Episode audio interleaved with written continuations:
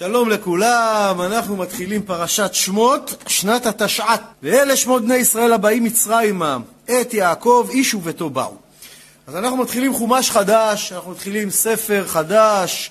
אומרים לנו גם עכשיו מתחיל תקופת השובבים, זה ראשי תיבות של אה, שמות וארא בו בשלח יתרו משפטים, שזה כל הפרשות שעכשיו יהיו. יש תיקונים, בעיקר הספרדים עושים אותם. אנחנו רוצים להבין כי הפרשה הזאת זה פרשת תחילת הגלות, זה פרשה שהיא כל כולה צרות לעם ישראל, זה פרשה שעם ישראל יורד למטה, משתעבד, פרשה בכלל לא פשוטה, אנחנו נראה שלאורך כל ההיסטוריה הפרשה הזאת היא מה שנקרא הזרע הראשון של הריטואל הקבוע בעם ישראל, שחוזר על עצמו, שעוד פעם ועוד פעם הם באים להשתקע בארץ עולהם, ועוד פעם הגויים פורעים בהם, משתעבדים בהם. אבל עם כל זאת, זאת גם אחת הפרשות הכי פמיניסטיות בתורה. יש פה הרבה מאוד נשים גיבורות בפרשה הזאת. למשל, אנחנו נראה שיש לנו את נשות ישראל, שפרעה משעבד את בני ישראל ורוצה לעייף אותם שלא יוכלו להוליד ילדים, שלא יהיה להם חשק להוליד ילדים, אז מי הגיבורות בכל הסיפור פה? זה נשות ישראל, שהן מעוררות את הגברים כדי שלא יצא מצב שלא יהיה ילודה בעם ישראל. ויש לנו את המיילדות, שפרה ופועה, שזה יוכבד ומרים, שהם, אף על פי שפרעה איים עליהם, שהוא היה ההיטלר של אותה תקופה, איים עליהם שהן צריכות להרוג את הילדים, הם הפוך יחיו את הילדים, נגד הגזרה. ויש לנו את מרים, שהיא באה לאבא שלה, ואבא שלה פרש מאימא שלה, אמר, כזה, מה, זה כזה גזירה, אין טעם לעשות ילדים, זורקים את התינוקות ליער. היא אמרה לו, לא, אבא, הגזירה שלך יותר קשה מפרעה, תחזור, תחזיר את אימא, ובזכותה נולד משה. אז היא גם גיבורה, ויש את יוכבד, שבכל זאת בחרה לא להתבן, למרות הגזרות. אתה יודע, יש עניין שיש גזרות, אין, אין, אדם, לא, אין לו חשק לעשות ילדים. למה? כי מי רוצה, תחשוב, להבדיל, כן? איזה יהודי בתוך אושוויץ במחנה רוצה להוליד ילדים? לאיזה מציאות אתה מוליד ילדים? והיא, יוכבד, אף על פי כן, בחרה להוליד את משה. זה לא גבורה? ויש לנו את בתיה בת פרעה, שהיא בחרה לגדל את משה, להציל אותו. גם גיבורה, תכף נראה. ויש לנו את ציפורה אשת משה, שהיא מצילה אותו, שמה? שהקדוש ברוך הוא לא מל את בנו, והקדוש ברוך הוא רוצה, מה מלאך בצורת נחש רוצה להרוג את משה, והיא עושה ברית מילה לילד. ויש לנו את סרח בת אשר, שהיא מה? שהיא עתידה להגיד לזקני ישראל מה הסימן, פקוד יפקוד, שזה הגואל. תראה כמה נשים, כמה הפרשה הזאת מהדירה, אין לנו ביהדות, אין לנו הדרת נשים, יש לנו ההדרת נשים. אז כמה הנשים פה זוכות למקום של כבוד בפרשה הזאת, ואלה שמות בני ישראל הבאים מצרימה. שאלה שכל המפרשים עוסקים בה, מה זה הוו הזאת? מה זה ואלה? תגיד, אלה שמות בני ישראל, מה זה ואלה? למה צריך את הוו הזאת? אז הרמב"ן אומר, זה כי כל הפרשה הזאת של בני ישראל במצרים קשורה לאבות. זה לא שעד עכשיו היה איזה פרק ראשון, פרק נפרד, ועכשיו התחלנו סרט חדש. לא.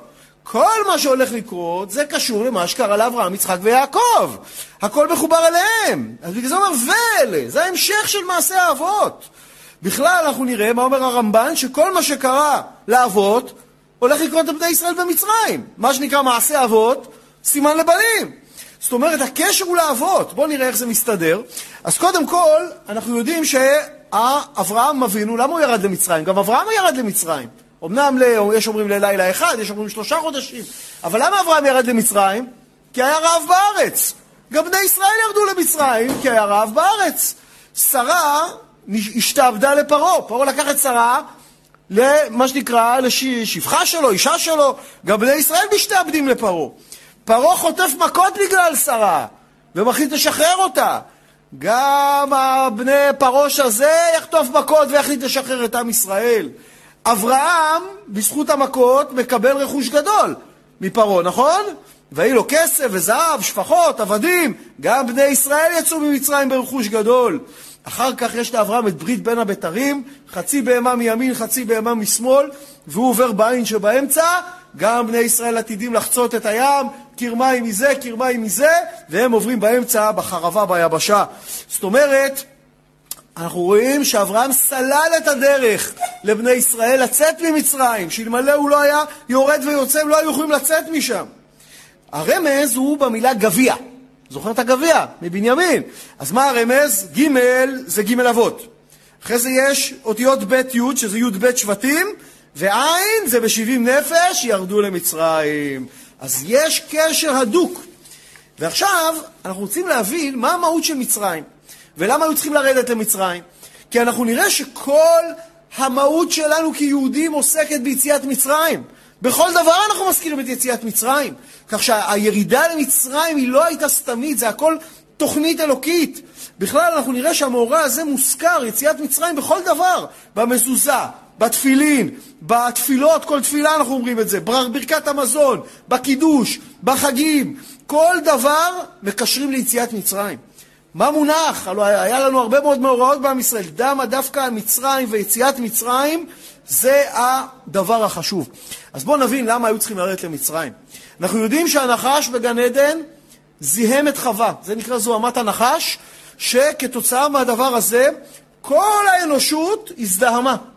אבל הקדוש ברוך הוא רוצה לקחת עם אחד, שיהיה הנציגים שלו עלי אדמות, ולנקות אותם מזוהמת הנחש. איך? קודם כל הוא רוצה את אברהם אבינו. ואברהם אבינו צריך לזכך אותו, להוציא ממנו קליפה. אברהם אבינו מידת החסד, צריך להוציא ממנו את קליפת הצד הרע של החסד. זה ישמעאל, שהוא הקליפה החיצונית, יצא מהשפחה.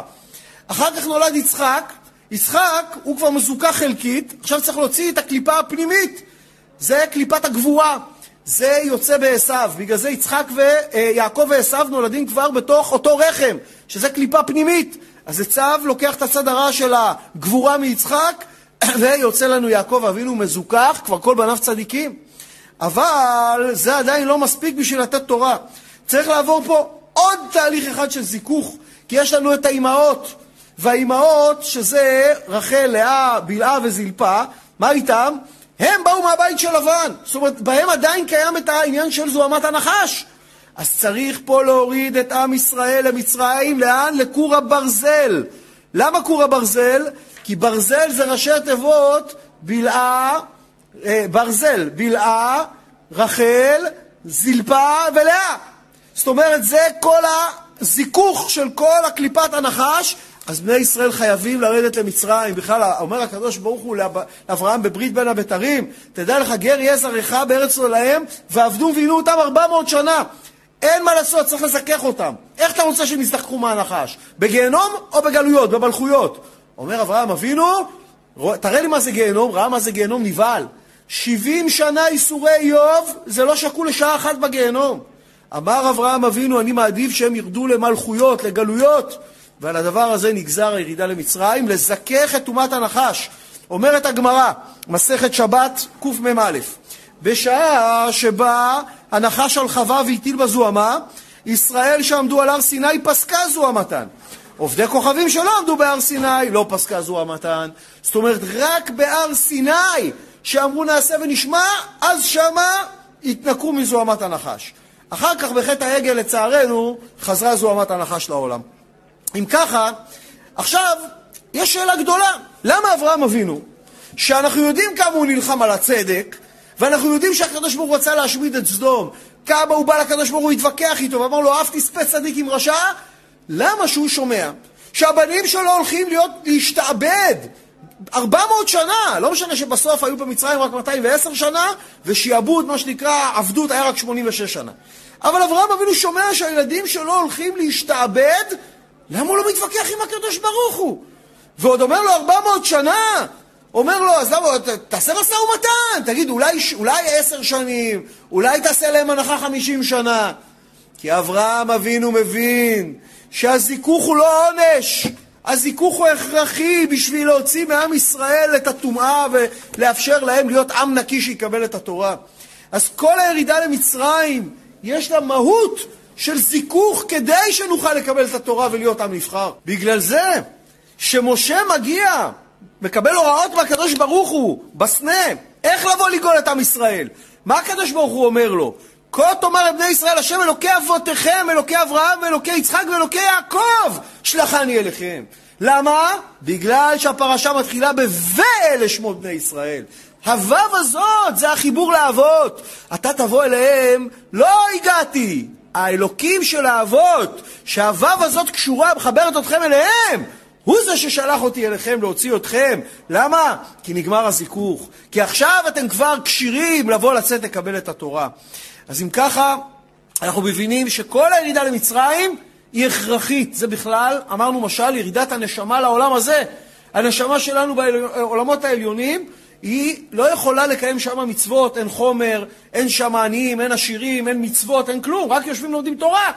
הירידה לעולם הזה של הנשימה, של הנשמה, לעולם היצרים והמיצרים, עולם המצרים, זה כדי שהיא תוכל לחזור חזרה אחרי זה למעלה, לקבל את השכר שלה בזכות ההזדככות בעולם הזה.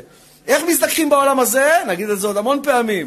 או בתורה דרך הישר, או לא על אף אחד מישראל בייסורים, אין דרך שלישית. או תורה או איסורים. אף אחד לא בא לעשות פה חיים יותר מדי, אנחנו מיד נראה שחיים זה תורה. ואלה שמות בני ישראל, אומר לנו האור החיים הקדוש, שיש ראשי תיבות פה. מה ראשי תיבות? ואדם אשר לומד הסדר שניים מקרא ואחד תרגום, ומה? בכל נעים ישיר, יחיה שנים רבות ארוכות, ארוכים לעולם. זאת אומרת, שמות זה ראשי תיבות שניים מקרא ואחד תרגום. נכון? למה? שאנחנו מחויבים במהלך השבוע, ומי שלא הספיק אז בשבת, לפחות פעמיים לקרוא את כל הפרשה, ופעם אחת לקרוא בצד תרגום אונקולוס או רש"י. העיקר שתבין את הפרשה. אז פעם הם לא היו יודעים עברית, הם יודעים ארמית. אז הם לא הבינו את הפרשה, אז יש בצד את אונקולוס בארמית. היום מי שקורא אונקולוס צריך פירוש להבין את הארמית, אבל בסדר. אז זה גם עניין. ואלה שמות בני ישראל הבאים, סופי תיבות תהילים. אה? למה? כי עכשיו יורדים לגלות, הרבה צרות. אז תהילים נגד תהילים, מה לעשות? תקרא תהילים, אתה תנצל. שמות בני ישראל ראשי תיבות שבי. למה? שירדו למצרים להוציא את ניצוצות הקדושה מהשבי של הקליפות. אנחנו יודעים שנשמתו של האדם הראשון אחרי ש... שחטא, התפזרה, מה שנקרא, ממנה כל הרסיסי קדושה התפזרו בעולם, ובני ישראל צריכים לעשות, זה נקרא עבודת ברור ברור הניצוצות. אבל כבר הרבי מלובביץ' אומר שנגמרה העבודה הזאת כבר, אבל אז, באותה תקופה, היה בקליפות במצרים, היו צריכים לרדת למצרים, להעלות משם ניצוצות קדושה, זה חוכמת קבלה, אנחנו לא נעסוק בזה יותר מדי. ואלה שמות בני ישראל, ראשי תיבות שובי. למה? שובי שובי השולמית. כי מה? שהשכינה רוצה לשוב לארץ ישראל, שהשכינה צועקת, היא רוצה כבר לצאת. מצרים מה זה אותיות שכינה. זה לא אותיות שכינה, זה גימטריה שכינה, זה 385. למה? אומרים גלו למצרים ושכינה גלתה עמהם. זאת אומרת, אנחנו נראה שכל העניין בירידה זה רק לצורך העלייה המחודשת. אין עלייה בלי ירידה. אין דבר כזה. שבע יפול צדיק וקם. דווקא מתוך הירידה, דווקא מתוך גזירת הגלות, תבוא התקומה לעם ישראל. תראה מה קרה לנו אחרי השואה, קמה מדינת ישראל. ועכשיו בעזרת השם רק בסימן עלייה, זהו, עד הגאולה. ואלה שמות בני ישראל הבאים מצרימה. הבאים, למה הבאים? שבאו מצרימה. מה, הם עכשיו באים? כן, שלא תהיה לך איזה אב ואמינא שבאת להשתקע במצרים. שאתה כל רגע תרגיש, הרגע הגעתי, אני עוד על המזוודות. אסור לי הרי להיות במצרים. תדעו לכם, מכל המדינות שעשו לעם ישראל צרות, לכל המדינות מותר לחזור. מקום אחד אומרת לנו התורה לא לשוב אליו, למצרים. הרמב"ם גם פוסק את זה. מה הכוונה? זה לא שאסור לבקר במצרים, שלא תבוא להשתקע במצרים. זאת אומרת, אלה בני ישראל הבאים מצרימה, שתרג... הרגע באתי אני כבר עוזב, שלא תרגיש לרגע כאילו באת להשתקע שם. בגלל זה זה במה שנקרא בהווה. בכלל, אנחנו נראה שזאת אמרנו פרשת הגלות, אבל גם תחילת הגאולה, נכון? מצד אחד גלות, משתעבדים. מצד שני, נולד מושיעם של ישראל, משה. אנחנו רואים שהקדוש ברוך הוא, תמיד כשהוא מביא גזרה, גם את התרופה הוא מביא בתוך המכה. מה הכוונה?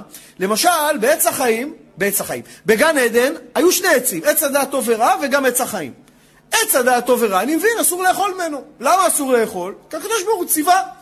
אבל למה צריך את עץ החיים? עץ החיים, מי שהיה אוכל ממנו, היה חי לנצח. אבל האדם כבר במילא היה לו חיי נצח. עץ החיים זה התרופה. למידה והאדם יחטא ויתחייב במיתה, שכבר התרופה תחכה לו שם אם יעשה תשובה. אבל מה לעשות שלא עשה תשובה, ובגלל חטאינו גלינו מארצנו, וגם האדם גלה מגן עדן, והקדוש ברוך הוא החליט, שם מלאך עם חרב, שלא יתקרב לעץ החיים.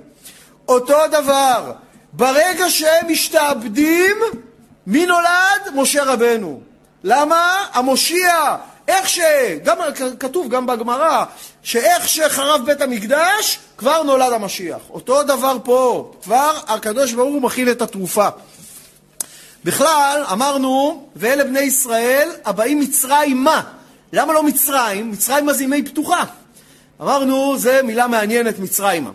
זה מ' פתוחה בהתחלה וה' פתוחה בסוף. למה? שתוכל להיכנס ותוכל לצאת. אם היה כתוב מצרים, לא היית יכול לצאת. למה? כי זה ה' פתוחה, מ' פתוחה בהתחלה ומ' סגורה בסוף. אין יציאה. ומה באמצע אותיות יצר? שהיצר, המצרים, זה ארץ היצרים, אתה משתעבד שם, ואתה לא יכול לצאת משם. זאת אומרת מה? אם היה כתוב עם מ' סגורה, לא היו יוצאים משם לעולם. בגלל זה כתוב מצרים מה? היחיד שהיה במצרים, מי כתוב? כתוב, ויהי כל נפש יוצא זה לזה, ויוסף היה במצרים. רק יוסף היה במצרים עם מ' סגורה. כל בני ישראל איפה הם היו? בגושן, במצרים מה? למה יוסף היה במצרים? כי היחיד שהיה מסוגל לטפל בקליפת מצרים ובטומאת מצרים היה יוסף. יוסף הלא עשה ברית מילה לכל המצרים, הוא עמל את העורלה של מצרים. יוסף היה לו את כוחות הנפש, איך אומרים? להתקדש בתוך מצרים, לערוף את הטומאה שלה. והם, אם בני ישראל היו במצרים, הם לא היו מסוגלים לעשות את זה. אז בגלל זה הם ירדו מצרים מה? עכשיו, למה התורה חוזרת על השמות שלהם? ראובן, שמעון, לוי, יהודה, יששכר, מה, אנחנו לא יודעים מי החבר'ה שירדו? פרשה קודמת אמרנו את כולם, יותר מפעם אחת. אז מה העניין? אומרים לנו, למה חוזרת התורה? מפני שהקדוש ברוך הוא מחבב את הבנים, את השבטים. ואומרים לנו, כתוב במדבר רבה, שבזכות ד' דברים נגאלו ישראל ממצרים. שלא שינו שמותן, שלא שינו לשונם, שלא גילו מסתורין שלהם, ושלא נפרצו באריות. זאת אומרת, בגלל שהם שמרו על השמות שלהם, לא שינו את השמות, לא קראו להם עכשיו רעמסס, אה, פרעונון, זה, לא, שום דבר, שמרו על השמות, ראובן, שמעון, משה, זה, קראו לילדים באותם שמות. תדע לך, אחד הסימנים להתבוללות זה שאבא מתחיל לקרוא לילדים שלו בשמות של הגויים. אם לא שומרים על השמות היהודיים, ככה מתחילה התבוללות.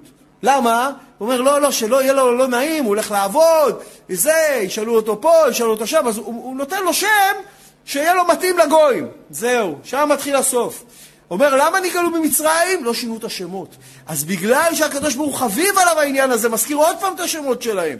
שכל אחד ייתן לילדים שלו שמות יהודיים, לפי האבות הקדושים. עכשיו, אמרנו, יוסף ידע לטפל בטומאה, אבל מה קרה? וימות יוסף וכל אחד וכל הדור ההוא. זאת אומרת, כל עוד הם כולם היו בחיים, עד אחרון האחים לוי, לא היה שיעבוד. למה לא היה שיעבוד? כי הם התעסקו בתורה. אבל מה קורה אחרי שמת יוסף? ובני ישראל פרו וישרצו וירבו ויצאו ללמוד מאוד ותמלא הארץ אותם. אומר לנו, אומרים המפרשים, שאחרי שמתו האחים, מה? עם ישראל התחיל להיחלש מבחינה רוחנית. זאת אומרת, כבר לא ישבו כל היום למדו תורה, כבר התחילו לצאת מגושן, מנהטן, בואו נראה, יש פה הצגות, יש פה ברודוויי, נלך פה איזה הצגה, שם איזה מסיבה, שם איזה ג'הנם, משהו. למה? למה? כי זה דרכו של עולם. יש uh, סבא צדיק עוסק בתורה, הבן שלו כבר חצי כוח, הנכד כבר בכלל לא בדרך. רואים את זה כל הזמן בעם ישראל, ואז לצערנו הקדוש ברוך הוא, הכוס מתמלאת, מתמלאת, מתמלאת, ואז באה גזרה, גירוש, איזה פוגרום, איזה משהו, איזה אינקוויזיציה, השם מרחם שואה, ושוב פעם עם ישראל חוזר לדרך, והריטואל הזה לצערנו חוזר על עצמו לאורך כל הדורות, שהקדוש ברוך הוא, אתם יודעים, האנטישמיות זה המנגנון, כואב להגיד את זה, שמבטיח שעם ישראל יישאר עם ישראל. כי יותר גרוע משהגויים שונאים את עם ישראל, יותר גרוע שהגויים אוהבים את עם ישראל ואומרים בואו תהיו כמונו. הצילני נא מיד אחי, מיד עשיו, קודם אחי, שלא יהיה אח שלי, אחר כך עשיו הרשע. למה? כי כל עוד, תראה באמריקה מה קורה, השם ירחם, ששם זה מדינה של חסד, יהודים יכולים להיות שם בכל התפקידים. השואה הכי גדולה זה קרה ליהודות אמריקה מאז השואה הנוראית של גרמניה. בגרמניה שישה מיליון איבדנו, באמריקה כבר 13 מיליון יהודים נעלמו לנו. זאת אומרת, למה? כי, מה לעשות, מתבוללים. אז אחד הדברים, אמרנו, זה ברגע שמתו יוסף ומת יעקב וכל השבטים, זהו. באותו רגע כבר לא היה להם את הכוח להמשיך להישאר. מה מונח בזה? הלוא יעקב היה כוח ישראל. מה זה ישראל? ישראל זה אותיות לי. זה היכולת להתמודד עם היצר הרע, נכון? כי שרית עם, עם, עם אנשים ואלוהים ותוכל. זאת אומרת, כל עוד היה כוח ישראל בעם ישראל, היו יודעים להתמודד עם היצר הרע. מה זה יוסף? יוסף זה מהמילה להוסיף. יוסף זה כוח לקדש את היצר הרע. אם יעקב זה ישראל זה להתמודד עם היצר הרע, להתגבר עליו, יוסף זה לקדש את היצר הרע.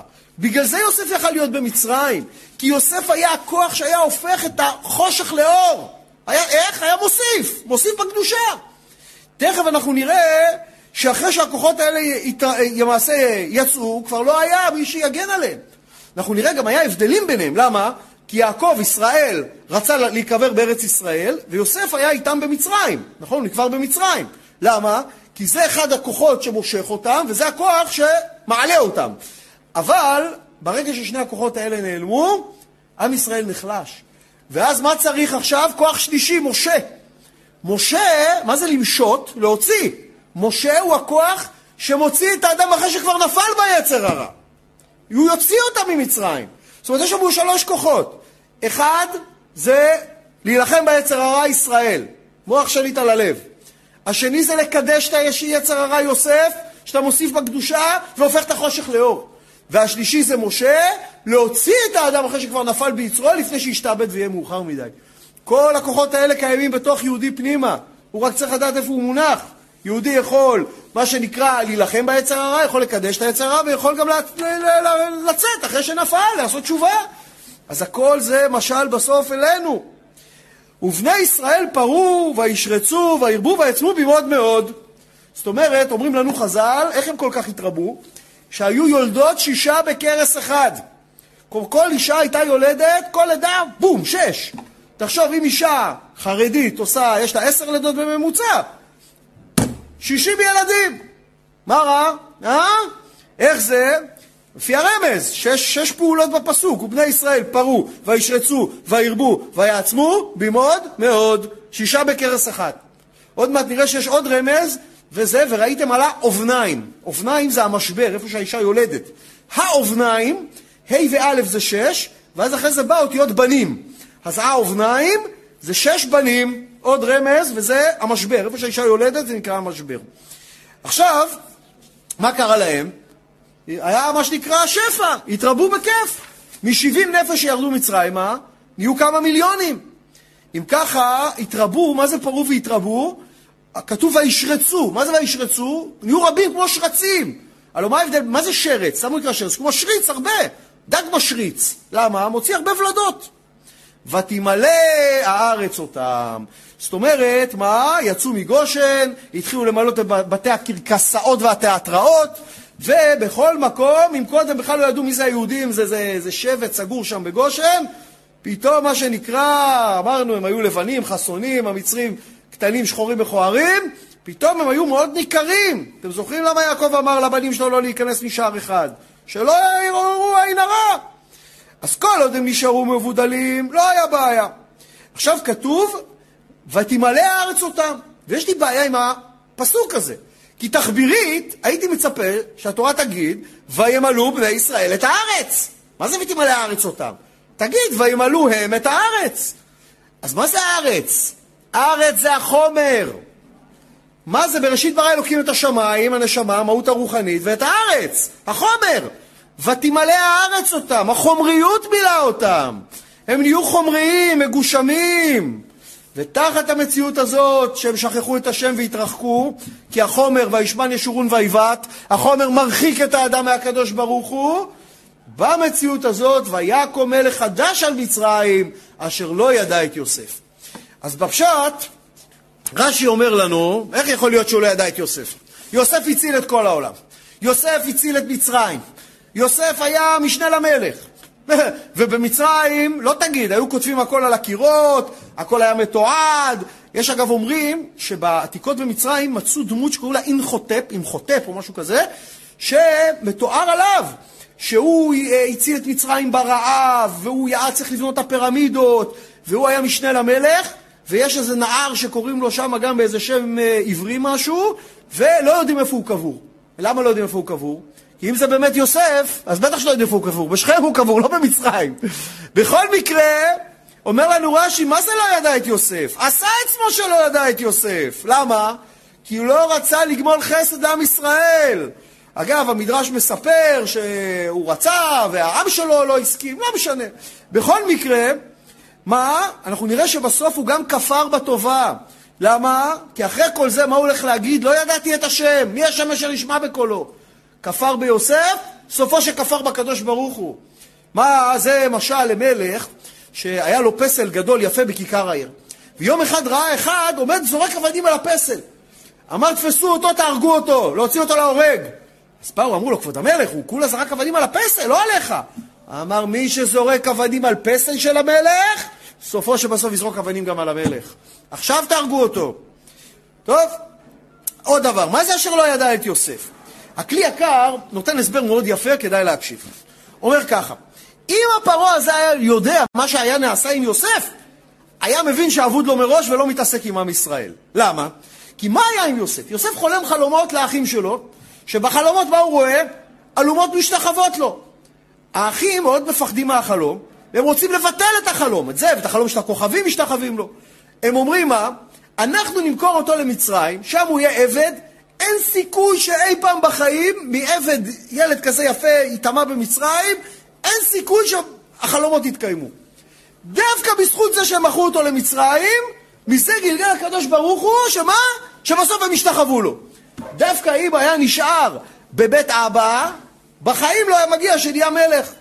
אבל דווקא בזה שהם בעצמם מכרו אותו למצרים, הם בעצמם גרמו לחלום להתגשם. מה יצא מזה עם פרעה? פרעה הולך לגזור, תכף נראה, כל הבן הילוד, היורה תשליכו, נכון? דווקא בזה זה שגזר את הגזרה הזאת, אז אה, יוכבת, אימא של משה, שמה אותו בתיבה ביאור, כי כל יום היום הוא היה רוצה לדעת אם המושיע כבר במים. אז כשהחרטומים לא ראו בדיוק, עוד מעט נסביר את זה לעומק, אז כשהוא היה בתיבה ביאור, אמרו לו, כן, הוא כבר במים. ואז בזכות העניין הזה, מוצאת את התיבה בתיה בת פרעה, ובסוף מה יצא? שבגלל הגזרה של כל הבן הילוד, הילוד תשליכו, פרעה, משה גודל בבית של פרעה, על הברכיים של פרעה, והוא עצמו מלמד אותו להיות מנהיג. זאת אומרת, מה? והפוך על הפוך. אז אומר, מלך אשר לא ידע את יוסף. הלו, אם היית לומד איך שאצל יוסף רצו לבטל את החלומות ובגלל זה זה נהיה, גם אתה לא היית גוזר גזרות, כי היית עכשיו מבין שבזכות הגזרות שלך, בסוף בני ישראל, יבוא, אתה תגדל את המושיע. ועוד עניין, הלוא מה היה? בוא נבין, יש שאלה, למה היו צריכים להתרבות כל כך בני ישראל? מה מונח בזה? מה, לא יכלו לרדת אה, שניים, שלוש? למה צריך שישה בכרס אחד? בשביל מה? אז קודם כל, כי צריך שישים ריבו גברים בשביל לצאת לקבל תורה. אז היה צריך שישים ריבו, שישים ריבו שש מאות אלף. אז היה צריך מספר גדול. אבל יש פה עוד עניין. נגזר על בני ישראל להיות ארבע מאות שנה גרים. מתוך זה כמה זמן שיעבוד? לא, לא אמרו. לא אמרו כמה זמן שיעבוד. זאת אומרת, כל הנשמות של עם ישראל צריכים לרדת מהעולם העליון למצרים, להשתעבד שמה, בשביל מה? לעבור את הזיכוך לקראת קבלת התורה. אבל הקדוש ברוך הוא ראה שאם ישים אותם במצרים 400 שנה לא יעמדו בזה. אז מה עשה הקדוש ברוך הוא? אמר צריך להגביר את הווליום, כדי לזכך אותם יותר מהר. איך אתה מזכך? איך אתה מגביר את הווליום? אתה מוריד את כל הנשמות במכה ומגדיל את השיעבוד כדי לזכך אותם מהר מהר. זה כמו מכונת כביסה אתה רואה, היא צריכה לעבוד עוד שעה. אה, אתה אומר, אין לי זמן. מעלה את החום, מגביר את הסיבובים, תוך עשר דקות, אמנם הבגד סבל יותר, אבל יצא החוצה נקי. אותו דבר, פרעה בזה שהוא הגדיל את השיעבוד עליהם, הוא זירז את היציאה שלהם ממצרים. כי בזכות זה שהוא הגדיל את ה... הוסיף יותר חום במכונת כביסה, הוסיף יותר סיבובים, בזכות זה יתחילו לצאת ממצרים אחרי 210 שנה, ולא אחרי 400 שנה. אז בגלל זה אומרים, אשר לא ידע את יוסף, מתי היית לומד, שמי שקם על נביאי השם, סופו שהוא בסוף, איך אומרים, בהפוך על הפוך הוא זה שמקדם אותם, לא היית מתעסק עם עם ישראל. דבר אחר, ויקום מלך חדש של מצרים. אנחנו יודעים שמה מה מצרים? אמרנו זה ממלכת היצרים. ואדם צריך שיהיה לו הנהגת מלך. מה זה מלך? מוח, לב, כבד. מוח שליט על הלב. הלב מלא תאוות, והמוח יודע מה אסור ומה מותר, בת, בתקווה שהאדם יודע, ואז אם המוח שליט על הלב, אז האדם שולט ביצריו. אבל אם הלב שולט על המוח, שזה נשמע אולי נורא רומנטי, אז אתה כמו, כמו סוס.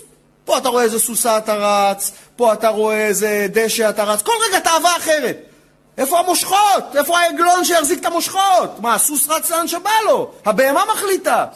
אז כל עוד אדם הוא מלך, כמו שהיה בתקופה של יעקב, יוסף והשבטים, שלטו ביצרים. אבל עכשיו כמלך חדש על מצרים, התהפכה ההנהגה. עכשיו זה נהיה למך, הלב נהיה שליט על המוח. וזה, בתוך עם ישראל קם מלך חדש בממלכת היצרים שלהם. וזה הבעיה. למה? כי ותמלא הארץ אותם, כי התחילו ללכת אחרי החומר, אחרי התאוות, אחרי המנהטן. זה הבעיה. אז אם ככה, בתוך המציאות הזאת, אנחנו יודעים שהיצר הרע, יש לו רק תוכנית אחת. מה? לשעבד את האדם. לגרום לו להתעסק בחומר ולשכוח את הקדושה. זה התפקיד שלו, נכון? הוא צריך להכשיל יהודי בעבירה, לעלות להלשין עליו, להסטין עליו, ובסוף ליטול את נשמתו. אז פה אנחנו נראה שעם ישראל התחיל לשקוע. ועכשיו, אם נחזור לפשט, ויאמר אל עמו. עכשיו, מה אומר המלך הזה לעם שלו? עומד על הפודיום ונותן להם את הנאום האנטישמי הראשון בהיסטוריה. מה הוא אומר? הנה עם בני ישראל רב ועצום ממנו. אומר היהודים והיהודים. אומר אל כל העם. למה? כי הוא עכשיו הולך לגזור גזרות. כמו להבדיל אלף אלפי הבדלות, אבל יימח שמו היטלר. אתם זוכרים איך היה אומר, The Jews וזה, ומאשים את היהודים, וכולם היו מריעים לו. ומזה נהיה שואה. איך קרה עם שלם של אנשים מתורבתים, שהולכים לקונצרטים ווגנר וכל העניינים, איך פתאום נהיים חיות אדם? מישהו מסית אותם, מישהו משלב אותם, מישהו אומר להם, תראו, היהודים אשמים בכל הצרות שלכם. זה מה שפרעה עושה. מה הוא אומר? הנה הבני ישראל רב ועצום ממנו. כל העוצמה שיש להם, אתם רואים אותם איך הם מתרבים? איך טוב להם? זה הכל ממנו, הם לוקחים את זה מאיתנו. הם גוזלים את המשרות שלנו, זה על חשבוננו. ככה אתה הופך את העם המצרי, שיהיה לו רצון לשעבד את עם ישראל. זה מה שנקרא הנאום האנטישמי הראשון. ומה הוא עוד אומר להם? הווה נתחכמה לו, פן ירבה, והיה כי תקרנה מלחמה, ונוסף גם הוא על שונאנו, ונלחם בנו ועלה מן הארץ. זאת אומרת, פרעה, מה אומר? פרעה נבהל. נבהל. בשבעים נפש ירדו יעקב בנה מצרימה. בסדר, שבעים איש, האחים, המשפחה של יוסף. פתאום, נהיה לו בחצר האחורית? שלושה מיליון אנשים. איך משבעים נפש נהייתם שלושה מיליון? אז בפשט, מה הוא אומר? הוא אומר, חבר'ה, זה מסוכן. מחר יבואו אויבים, יסגרו איתם דיל, לא מספיק יהיה לנו אויב מבחוץ, יהיה גיס חמישי, אויב מבפנים. יפילו אותנו מבפנים. אי אפשר. צריך, מה? לצמצם את הילודה בעם ישראל. אי אפשר שהם ימשיכו ככה להתרבות. בסדר, אז אתה יודע מה? תהיה פייר, פרעה, גרש אותם, שלח אותם לארץ ישראל. לא, ונלחם בנו ועלה מן הארץ? מה פתאום? הגויים לא רוצים שבני ישראל יעזבו, למה? כי מה יודעים כל הגויים? כל מי שגירש את היהודים, המדינה שלו קרסה. מה לעשות? היהודים מביאים ברכה. אתה, איך יעקב הגיע לחרן, באותו רגע לבן נהיה מיליונר, לא רצה שיעזוב, נכון? ניחשתי נכון, כל, כל השפע זה בגללך. אותו דבר, כל המלכים הגויים יודעים, למה הם לוקחים את המצר אוצר יהודי? הם יודעים, יהודים, יש להם ראש, מביאים ברכה, מרימים את הכלכלה. רק מה הבעיה? אם זה בא עם זה שהם גם לוקחים משרות, נהיים מנהיגים, ואז האנטישמיות גואה, ואז מגרשים את היהודים, המדינה נופלת, ואז מזמינים חזרה את היהודים שייכנסו. זה קרה המון פעמים בהיסטוריה. אז מה אומר פרעה? אני לא רוצה לגרש את היהודים, ועלה מן הארץ, מה פתאום שלא יעזבו? אני רק רוצה לצמצם את היהודה, את הילודה, מה זה מתרבים ככה? בואו, הבה נתחכמה לו, בואו נמצא פתרון. איך לצמצם את הילודה, שלא יהיה כזה ילודה בעם ישראל. אם ניכנס רגע לעומק הרוחני של העניין, מה אומר היצר הרע? אני לא רוצה שאדם יעזוב את החומר. הלוא אמרנו, ותמלא הארץ אותם. עכשיו, הוא אומר, חס ושלום, שבן אדם לא יתחזק לי פתאום. יתחיל פתאום להניח תפילין, ללכת לתפילות, הבה נתחכמה לו. למה? שלא, ועלה מן ההר, שלא יעזוב את החומר. בואו נמצא טכניקות, כל פעם שהוא רוצה קצת קדושה, בום, נכניס אותו ישר חזרה. אתה יודע, הוא מסופר על אחד שלא הלך לו בחנות. אז הוא בא לרב, אמר, כבוד הרב, מה אני אעשה? תביא סגולה, איך, איך יבואו לקוחות? אז הוא אומר לו, שב בחנות, תקרא תהילים. טוב, יעזור? הוא אומר, תנסה. ההוא יושב בחנות, קורא תהילים, אשרי האיש שהלך בעצת רשעים. בקיצור, מתחילים לבוא לקוחות. מלא לקוחות, שם את התהילים בצד, התחיל למכור. גומר את היום, קופה שמנה, בא לרב, אומר לו, כבוד הרב, איזה פטנט, איזה כוח יש לתהילים. כל הקופה התמלאה. וואו! אומר לו, אתה לא הבנת.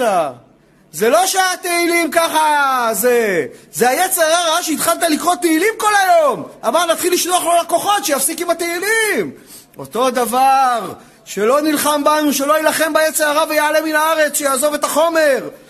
נחזור חזרה לפרשה. מה? ונלחם בנו ועלה מן הארץ, וישימו עליו שרי מיסים למען ענותו בסבלותם. ויבן הרי מסכנות לפרעה את פתאום ואת רעמסס. זאת אומרת, מה פרעה אומר? אומר, איך אני אגרום להם לא להוליד ילדים? אני אמנע אותם מלהתחבר עם אנשים שלהם. אני אוציא להם את החשק לעשות ילדים.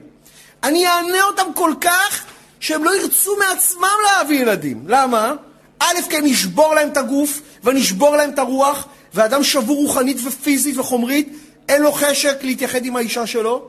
ודבר שני, אני אגרום להם שלא יהיה להם רצון להביא ילדים. איך? תגידי, אמרנו את זה גם בהתחלה. בן אדם במחנה אושוויץ רוצה להביא ילדים? לאיזה מציאות אני מוליד ילדים?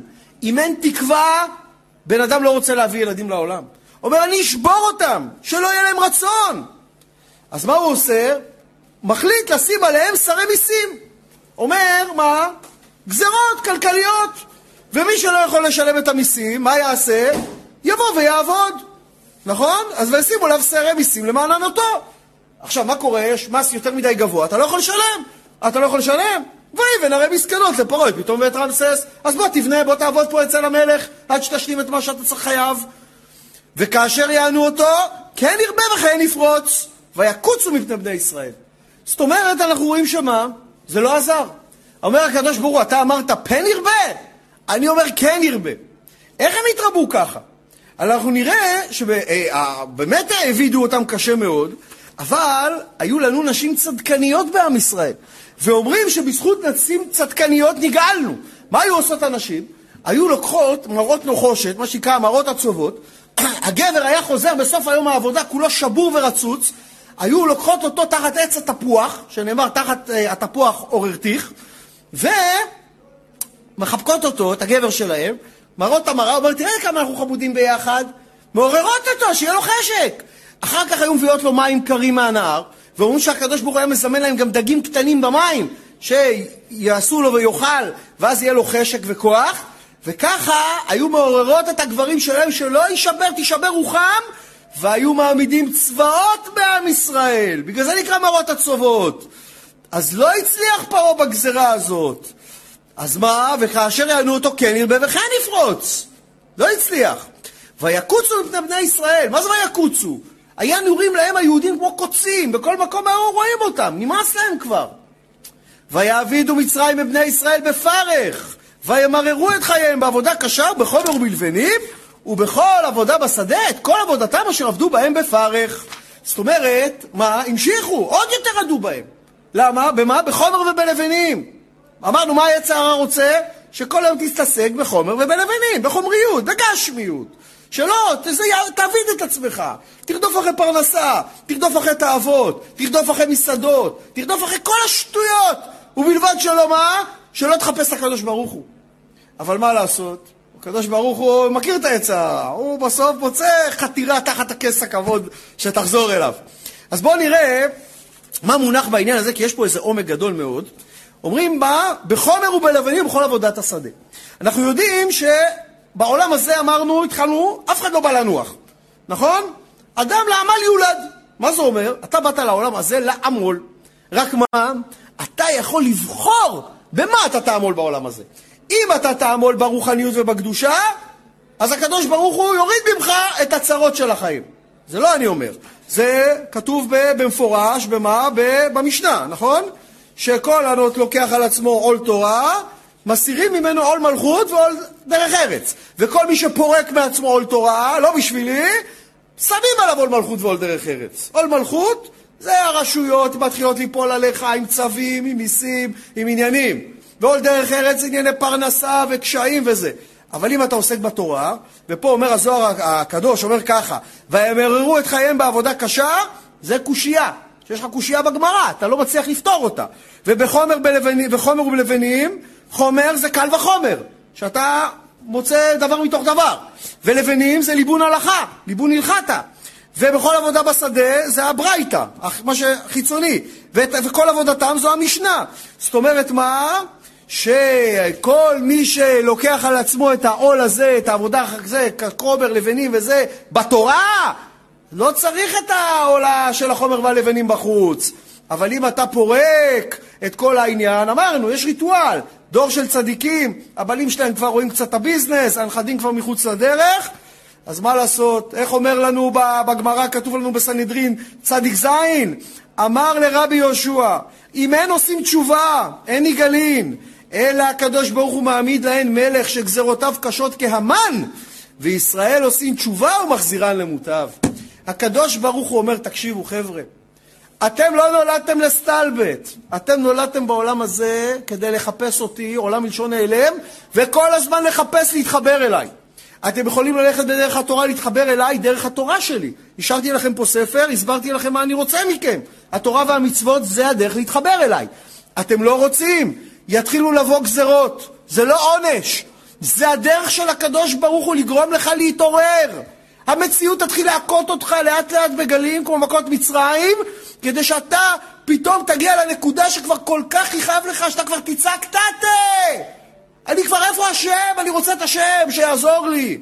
זאת אומרת, אם אתה לא מחפש את הקשר אל הקדוש ברוך הוא, המציאות כבר תביא אותך לחפש את הקשר הזה.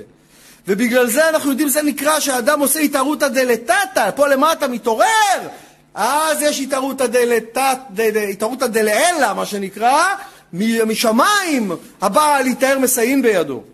נכון? פתח לי פתח כחודו של עולם, אני אפתח לך, אה, פתח לי פתח כחודו של מחט, ואני אפתח לך כחודו, כפתחו של עולם. זאת אומרת מה? שהקדוש ברוך הוא הוריד את בני ישראל למצרים, כל עוד במצרים עסקו בתורה לא היה שיעבוד. אבל ברגע שזנחו את התורה, עכשיו הגיע השיעבוד. למה? כי תכף אנחנו נראה שהם יצעקו ותעל שעבתם השמיימה. אם לא היה שיעבוד היו צועקים, אם לא היה שיעבוד היו מחפשים את הקדוש ברוך הוא, אם לא היה שיעבוד היו זכאים לצאת להזדכך, היו מזדככים ויוצאים לקבל תורה? בחיים לא.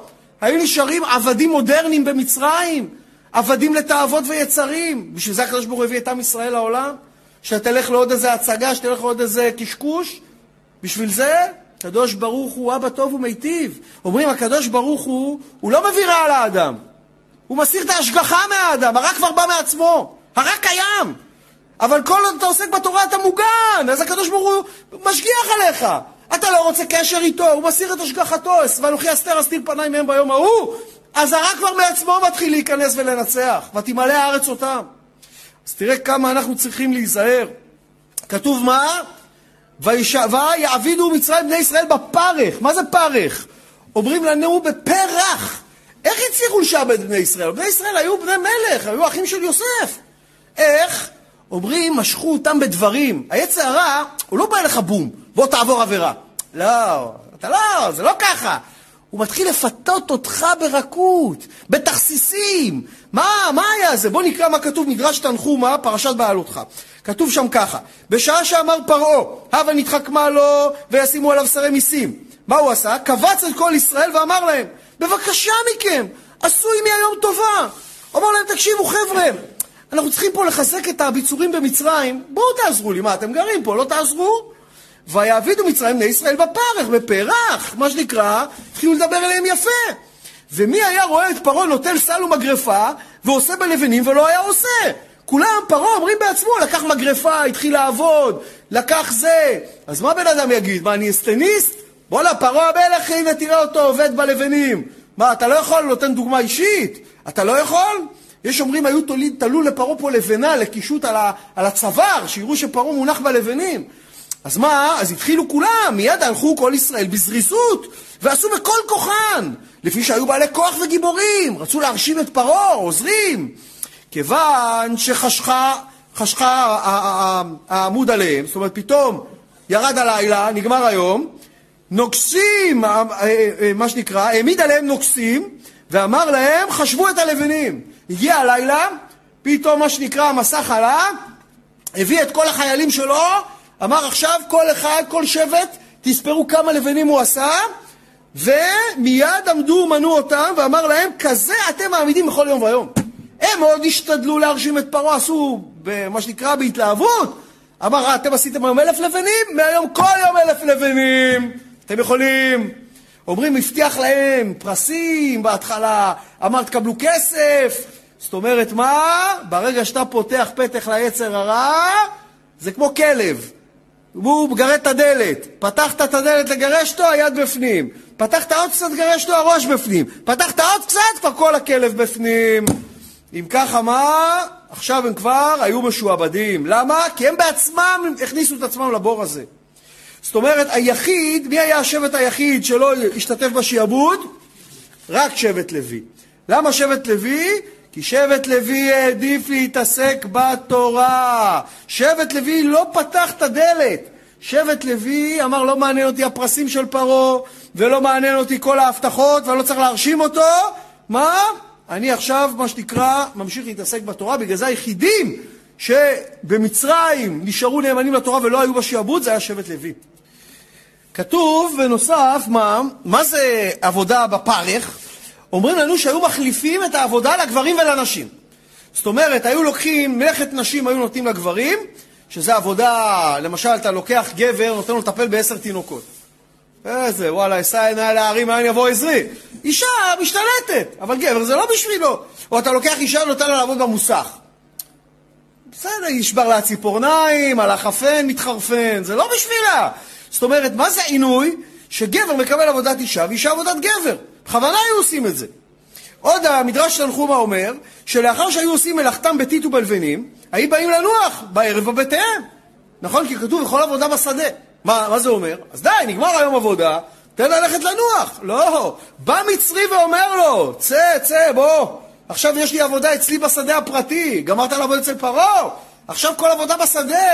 כל מצרי היה מותר לו לקחת יהודים גם לעבודה פרטית. הוא אומר לו, בוא לקק לי את הירקות מן הגינה, ובוא תקטע לי את העץ הזה, ותמלא לי את החבית יין. כל עבודה בשדה. זאת אומרת, מה? לא היה דקה של מנוחה. אומרים גם היו נותנים להם עבודה לבטלה. מה זה? זה עבודה, גם אם אתה לא מקבל שכר, יש לך סיפוק.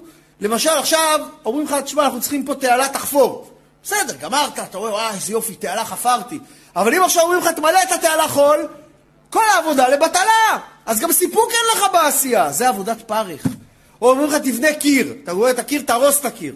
אז זה גם עבודת פרך. לא רצו שיהיה להם כוח, מה? להיות עם אנשים. זאת אומרת, מה? אנחנו נראה ש... למה פתאום ורעמסס, ויבן את שני הערים? כי פתאום היא הייתה על פי התהום. כל מה שהיו בנים, בונים, הקיר היה נופל לתהום. ורעמסס זה אותיות רמסס, שהיה אדמה בוצית, הכל היה נמס, מתמוסס פנימה. זאת אומרת שלא יהיה להם הנאה בעבודה שלהם. עכשיו, אז אמרנו, זה היה המרירות. עכשיו, אמרנו שבט לוי לא היה. אבל אף על פי כל הגזרות האלה, אמרנו זה לא עזר. אז מה? וכאשר עינו אותו כן ירבה וכן יפרוץ, אז פרעה מסתכל, רואה הם עובדים, עובדים, עובדים, וזה לא עוזר. הם עדיין ממשיכים להתרבות. אז פרעה אמר, אני צריך לחשוב על רעיון חדש. אמר, לא הצלחתי למנוע מהם להתרבות, אז בואו אולי ננסה להרוג את התינוקות בבטן, או לפחות איך שהם יוצאים מהבטן. מי פוגש את התינוק דבר ראשון שהוא יוצא מהבטן? המיילדות.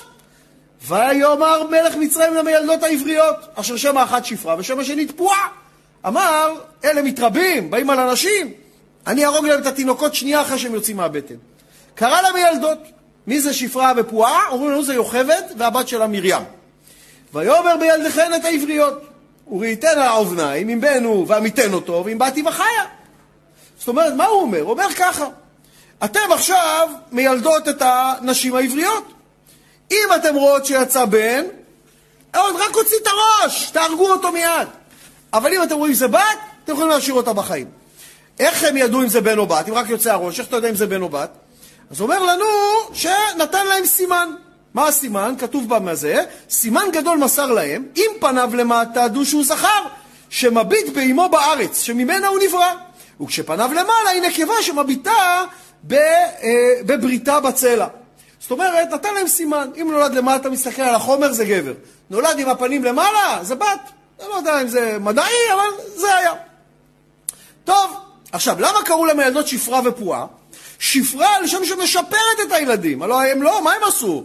הם לא רק שהם לא הרגו אותם, תכף נראה, אלא הם עוד עזרו להם עוד יותר להחיות את הילד. אפילו אם מישהו, ילד היה צריך להיוולד נפל, היו משתדלות, מתפללות עליו ומחיות אותו. אז שפרה הייתה משפרת אותו. אומרים שפרה מלשון שפורפרת. אם הוא היה לא נושם, מכניסה לו שפרפרת לפה ונושפת לו כדי לעשות לו החייאה. ופועה, מה זה לפעות? לדבר. הייתה מדברת עם הילד. חמודי, תתאושש, בוא, זה, מה שנקרא מעודדת אותו. פועה זה גם לפעוד, הייתה מתפללת עליו שיחיה. אז ככה, היו עוד יותר מחיות את הילדים. עכשיו, ואם באתי וחיה. זאת אומרת, יש פה דבר מוזר. לכאורה, פרעה, אתה לא חכם. מה אתה הורג את הסכרים? תהרוג את הנקבות. לא עדיף? למה? כי בלי נקבות אין ילדים. זכר אחד יכול להיות עם עשר נקבות גם, לעשות את כולם בהיריון. אבל נקבה אחת, ברגע שהיא בהיריון, זהו, אין עוד הריון. אז מה אתה הורג את הסכרים? תהרוג את הנקבות. אבל מה היה מונח בעניין הזה? למה פרעה היה צריך את הנקבות? אלא היו אומרים נמית את הסכרים וניקח הנקבות לנשים, לפי שהיו המצרים שטופים בזימה. זאת אומרת, למה? הם רצו את הנקבות לעצמם. זה הסבר אחד. רש"י אומר, למה? כי אמרו לו שהולך להיוולד מושיעם של ישראל. אז הוא אמר, אם ככה, בוא נהרוג את הבנים, שלא ייוולד המושיע. ותראינה המילדות את האלוהים ולא עשו כאשר דיבר אליהם מלך מצרים, ותחיינה את הילדים. אמרנו, עוד יותר היו משתדלות להחיות אותם. פרעה רואה, זה לא עוזר. נתן הוראה להרוג את כל הבנים, ואף על פי כן מתרבים. ויקרא המלך מצרים למילדות ויאמר להן, מדוע עשיתן הדבר הזה? ותחיינה את הילדים. איך יכול להיות שאני נתתי הוראה להרוג את הילדים שיוצאים מהבטן את הבנים, ומה, לא רק די שלא קיימתם את דבר פרעה, אלא שאתם עוד מחיות אותו. מה הולך פה?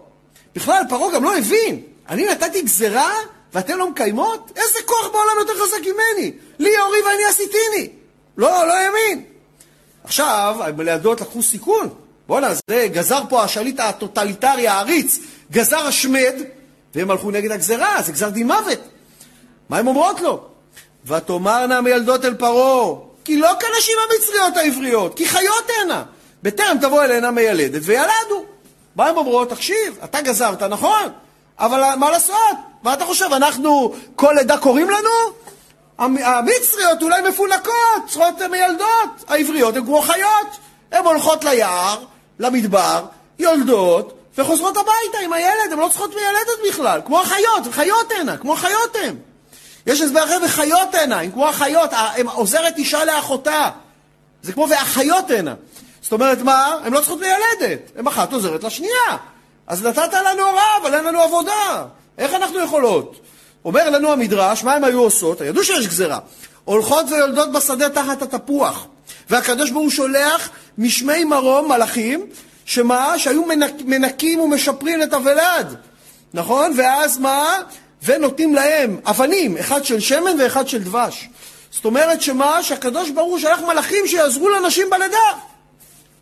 אם ככה, פרעה הסתכל, באמת רואה שיש כל כך הרבה ילדים. אמר, לא יכול להיות ששתי מיילדות באמת ילדו כל כך הרבה, בגלל זה לא הרג אותם. וייטב אלוקים למיילדות, וירב העם ויעצמו מאוד. זאת אומרת, הקדוש ברוך הוא עשה חסד איתם ונתן להם הטבה. מה ההטבה?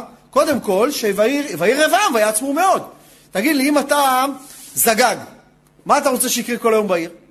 כמו צ'רלי צ'פלין, שישברו חלונות, נכון? ואם אתה מוכר מכוניות, אתה רוצה כל היום שאנשים יקנו מכוניות. אם אתה מיילדת, מה אתה רוצה שיקרה? שכל היום אנשים ילדו ילדים, זה הפרנסה שלך. אז מה, ויהי תבשם להם ילדות, ויהי רבם, נהיו הרבה לידות. ויעצמו מאוד, היה להם הרבה פרנסה. אבל היה להם עוד צ'ופר. ויהי כי יראו המילדות את האלוקים, לא את פרעה. אתה יודע, לפעמים יש לבן אדם דילמה, לעשות רצון השם או רצון הבוס. לא, ויראו את האלוקים, לא את הבוס, את פרעה. ויעש להם בתים. מה זה ויעש להם בתים? לא נתן להם וילה על הנילוס, שם בסנהדריה, שם אולי. לא. אלא יש אה, הסבר שנתן להם בתי כהונה ולוויה. שמה? שממרים יצא אה, בצלאל, שבא את המשכן, וגם בעלה היה משבט יהודה, היה חור, ויוכבד קיבלה את משה ואהרון, שהם היו גם כהנים וגם לוויים. ויש הסבר אחר, פרעה אמר, אה, הם יולדות בחוץ? לא מוכן. מעכשיו יהיה בתי יולדות, ורק שם יולדוים. בגלל זה כתוב, ויעש להם בתים. מי? פרעה. אמר, מעכשיו בתי יולדות, שאני אהיה במעקב על הלידות. טוב, פרעה רואה, אבל זה לא עוזר. לא הצלחתי להרוג אותה, לא, הצלחתי למנוע מהם להיות ביחד, בתשמיש. לא הצלחתי להרוג את התינוקות ביציאה מהבטן. עכשיו אין ברירה. צריך לתפוס את הילדים האלה ולהרוג אותם אחרי שהם כבר נולדו. עכשיו אני כבר לא סומך על יהודים. מה כתוב? ויצב פרעה לכל עמו לאמור. כל הבן הילוד היאורה תשליכו, וכל הבת תחיון. עכשיו הוא אומר פרעה, אני גוזר גזרה, כל הבן הילוד היאורה תשליכו. זאת אומרת מה? לא רק הבנים של העברים, גם הילדים של המצרים בשלושה חודשים האלה, כולם ליאור. למה? מה מונח בשיגעון הזה? אומר רש"י, יום שנולד משה, אמרו לו הצטגנניו, באו המכשפים של פרעה, אמרו לו, היום נולד מושיעם של ישראל, נולד המשיח שלהם, ואין אנו יודעים אם ממצרים או מישראל. זאת אומרת, הם לא ידעו אם משה הוא מצרי או יהודי. למה? כי הם היו רואים ברוח הקוטג', לא ברוח הקודש, רוח הקוטג', ברוח הטומאה. זאת אומרת מה? והם ראו את משה, אבל הם לא ידעו אם הוא מצרי או יהודי. למה? כי משה נולד אצל העברים, אצל בני ישראל, עד uh, גיל, אני יודע, שנתיים ככה, גדל אצל יוכבד, אצל אמא שלו, היה לו אמא עברייה, ואחרי זה עבר לבת פרעה, לארמון, והוא היה לבוש כמו מצרי. אז הם ראו, מה הם ראו ברוח הקודש, ברוח הטומאה שלהם? הם ראו שדמות, שמצד אחד הוא עברי, אמא יהודייה, מצד שני אמא מצרית. אז הם לא ידעו. אז הם אמרו לו, אנחנו לא יודעים אם הוא ייוולד אצל העברים או אצל המצרים. ורואי לנו שסופו ללקוט במים. הם רק לא ידעו שזה מי מריבה במדבר עוד הרבה שנים. לפיכך גזר אותו היום אף על המצרים, שנאמר כל הבן הילוד, ולא נאמר הילוד לעברים. והם לא היו יודעים שסופו ללקוט ימי מריבה בכלל. זאת אומרת מה?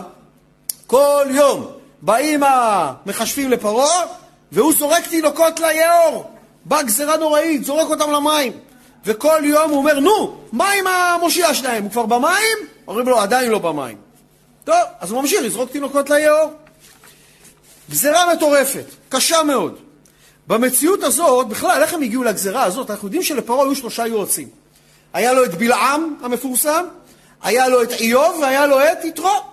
ואנחנו יודעים שפרעה לא ידע מה לעשות עם העברים, מתרבים, ועם המושיע.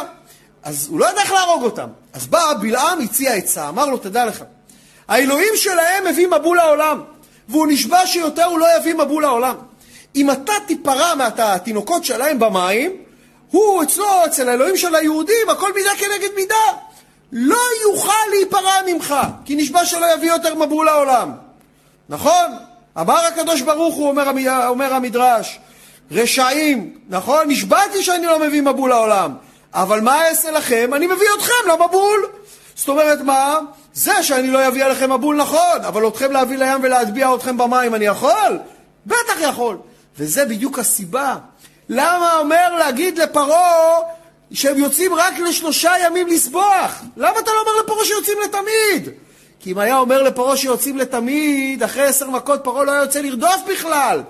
אבל אם אמרת לו יוצאים רק לשלושה ימים, ואחרי שלושה ימים העבדים לא חוזרים, אה, לא חוזרים? עכשיו פרעה יוצא לרדוף ומגיע לים. זה היה טריק להביא את פרעה למים כדי להיפרע ממנו, מידה כנגד מידה, על זה שזרק את התינוקות של ישראל למים. בכל מקרה, במציאות הקשה הזאת, אנחנו רואים שקרה משהו בעם ישראל. כתוב ככה, וילך איש מבית לוי, ויקח, לו, ויקח את בת לוי. מי זה איש מבית לוי? זה עמרם. למה הוא נקרא עמרם? שהולך לצאת ממנו עם רם, עם גדול. מי היה עמרם? הוא היה ממשפחת לוי. אבל מי הייתה יוכבת?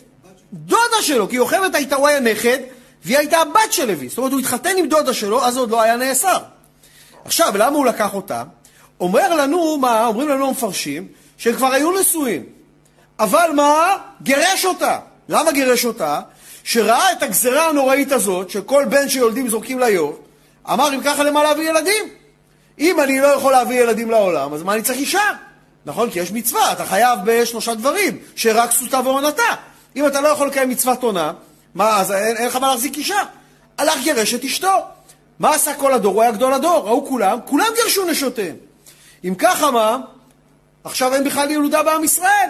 באה מרים, הבת שלו, אמרה לו, אבא, הגזרה שלך יותר קשה מהגזרה של פרעה. אמר לה, למה? אמרה לו, פרעה גזר רק על הבנים. אתה גוזר גם על הבנים וגם על הבנות. זאת אומרת, נכון, כל הבן לא דיירות תשליכו, אבל כל הבת תחיון. אז אתה, בזה שפרשת מאמא, עכשיו גם בנות לא נולדות בעולם. אמרה לו, אבא, פרעה רשע, גזירתו ספק מתקיימת. אתה צדיק, גזירתך ודאי מתקיימת. זאת אומרת, שמע את הבת שלו, ואמרה לו גר, אבא, תדע לך, אני נביאה, מרים הנביאה, אני יודעת שממך הולך לצאת המשיח. מה, שמע את הדבר הזה? בא ועשה באשתו ליקוחין שנין, משיב גרושתו, החזיר אותה. בזה כתוב, וילך איש מבית לוי ויקח את בת לוי. מה זה בת לוי? היא הייתה בת 130 יוכבד. למה בת לוי? אומרים בגלל שהתחדש גופה שתוכל ללדת, כמו שרה אימנו. רק זה כבר היה מקרה שני ביחידה, אז כבר לא התלהבו מזה. בכל מקרה, למה לא מוזכרים השמות שלהם? רק פרשה הבאה נראה שזה עמרם ויוכבד. שנדע שהנשמה של משה הייתה צריכה בכל מקרה לרדת לעולם. לא בזכותם היא ירדה לעולם. הם זכו שהיא תרד אצלהם בגלל מי שהם היו, אבל הנשמה של משה הייתה צריכה לרדת לעולם, והם זכו בגלל מי שהם היו שהיא תרד אצלם. למה? שהקדוש ברוך הוא מחביא את הנשמה הקדושה הזאת מהסיטרא אחרא, בגלל זה הייתה צריכה לרדת בדרך לא דרך. עכשיו, מה אנחנו רואים? ויקח את בת לוי, שראו כל אנשי הדור שהחזיר גרושתו, עשה חתונה גדולה, אז כולם החזירו את גרושתיים. כל אנשי הדור החזירו את הנשים, ועכשיו, מה לעשות? החזיר את גרושתו, אז נכנסה להיריון, בשביל מה החזיר אותה? צריך להיוולד המשיח. עכשיו, מה כתוב? ותרא האישה, ותלד בן, ותראה אותו כי טוב הוא, ותצפנהו שלושה ירחים. בואו נראה מה מונח בזה. אז אנחנו יודעים שמשה אה, לא נולד בחודש התשיעי, הוא נולד בחודש, בסוף החודש השישי. זאת אומרת, נשאר שביעי, שמיני, תשיעי, עוד שלושה חודשים. בגלל זה היא יכלה להצפין אותו עוד שלושה חודשים. למה? המצרים עקבו אחרי כל היולדות העבריות. הם ידעו שאם יש חתונה, אין מה לבוא לפני תשעה חודשים. מה תבוא? מהחתונה, אה, התחיל הריון אולי. אז מתי מתחילים לעקוב אחרי האישה? מתשעה חודשים. משה נולד בחודש השישי להיריון, אז ותצפנהו שלושה ירחים, היה לו שלושה חודשים שידע שלא יבואו לחפש. שלושה חודשים יכל להחביא אותו ומהגזרה הנוראית של השלכה ליאור. ולא יכלה עוד הצפינו, למה? ידע שעוד מעט יבואו לחפש. ותיקח לו תיבת גומר, ותחמרה בחמר ובזפת, ותשם בה את הילד, ותשם בסוף על שפת היאור. טוב, כתוב שמה? שוותרא אותו כי טוב. מה זה כי טוב? אומרים שמשה נולד, הוא גם היה מהול, אבל גם כל הבית התמלא אור. איך לומדים חז"ל? זה מה שנקרא גזירה שווה. על האור נאמר כי טוב, וגם על משה נאמר כי טוב, מככה שמשה נולד, כל הבית נמלא אור. אם ככה ראתה שהתינוק הזה הוא מיוחד. ועכשיו, מה היא צריכה לעשות? היא ראתה שהיא לא יכולה יותר להחביא אותו, עשתה לו תיבה. מהקנים האלה, יש אה, את העצי גומי האלה שגדלים על שפת היאור, אז עשתה לו מזה תיבה, שזה ייראה גם הסוואה, אתה יודע, שזה ייראה חלק מהנוף הטבעי, ועשתה לו בחוץ זפת, שלא ייכנסו מים, אבל בפנים חמר. למה? זה קודם כל שלא יהיה לו ריח רע, לא כמו אצל נוח שהתיבה הייתה בפנים גם זפת, שם היה מים חזקים. אבל גם חמר זאת להיות חומר, שהוא הולך לעשות פה תיקון בחומר. עכשיו, והיא שמה אותו בבוץ בזה, ביאור, ויש פה שאלה גדולה, איזה מין הצלה זאת? ככה מצילים תינוק? לוקחים, עושים לו תיבה, שמים אותו במים. איזה הצלה? מה, מה הצלת פה? תיבה מתחילה לשוט לה? מה, מה מונח בעניין הזה? כי אנחנו צריכים להבין שיש אה, פה סוד מאוד עמוק, כי אנחנו נראה שלחומר יש פוטנציאל כפול. אותם מים שפרעה מצווה לזרוק את כל התינוקות אליהם, שהם הורגים את התינוקות, אותם מים הם המים שמצילים את משה. אותם מים זה המים שמציפים את התיבה. זאת אומרת, אנחנו רואים שאם אתה עושה שימוש נכון בחומר, אז הוא מציל אותך. ואם אתה עושה שימוש לא נכון בחומר ותמלא הארץ אותם, החומר עצמו יטביע אותך. אז דווקא בניגוד לעם ישראל ששקעו במצרים, וזה המשל לתינוקות ששוקעים ביאור, משה בא לעשות תיקון, למשות את עם ישראל ממצרים. למה הוא נקרא משה? הוא הולך למשות אותם ממצרים. ובגלל זה הוא, הוא עושה שימוש נכון במים, והמים מציפים אותו, המים מצילים אותו. עד כדי כך שבמכה הראשונה, מכת דם, הקדוש ברוך הוא, לא הוא היכה את היאור, שהיה לו הכרת הטוב לאותם מים שהצילו אותו.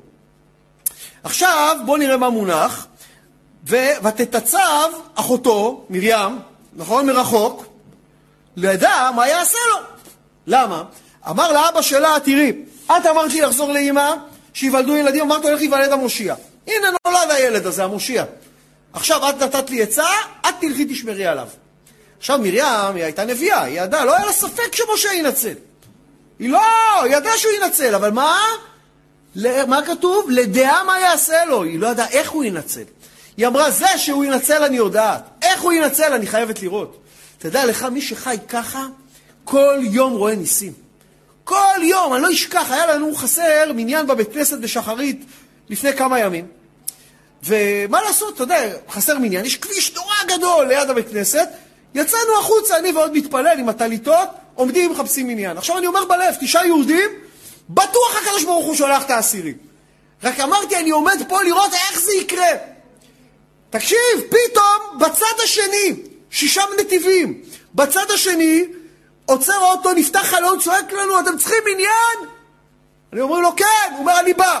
אני כולי מחוייך, עוד לא הבנתי כמה, היהודי הזה מוצא חניה, בא בריצה, אומר, תקשיבו, אני, אתם לא מבינים, אני בדרך כלל מתפלל במקום אחר, היום חלמתי, פספסתי את הפנייה, הגעתי אליכם. לדעה, איך כתוב? לדעה מה יעשה לו. יהודי סומך על הקדוש ברוך הוא, אין לו עבודה. הוא יודע, הקדוש ברוך הוא משביע לכל חי רצון, הוא יודע תבוא הפרנסה, הוא רק לא יודע איך זה יבוא. אם אתה בטוח שהקדוש ברוך הוא יפרנס אותך, אתה רק תשב, תעסוק בתורה, תתקדש, תעשה השתדלות, תראה איך הפרנסה מגיעה, משמיים. אתה יודע, אני יכול להעיד רק על מה שאני רואה בחיים שלי, אבל אני מכיר עוד המון המון סיפורים, אין מה לעשות, הקדוש ברוך הוא סוד השם ליראיו, דואג להם. ותרד בת פרעה לרחוץ על היאור. פתאום, מרים בסוף, מי יורדת? הבת של ההיטלר הזה, שגזר גזרות, היא בכבודה ובעצמה יורדת. מרים תופסת את הראש, לא, רק לא זה. אוי ואבוי, מכל האנשים בעולם, האחרונה שהייתי רוצה לראות פה, שמתקרבת לתיבה של אח שלי, זה את הבת של הפרעה הזה, של ההיטלר הזה. ונערותיה הולכות על יד היאור. ותראה את התיבה בתוך הסוף, ותשלח את המטה ותיקחיה. זאת אומרת, מרים תופסת את הראש, לא מבינה איך יכול להיות. למה בת פרעה יורדת לרחוץ ביאור?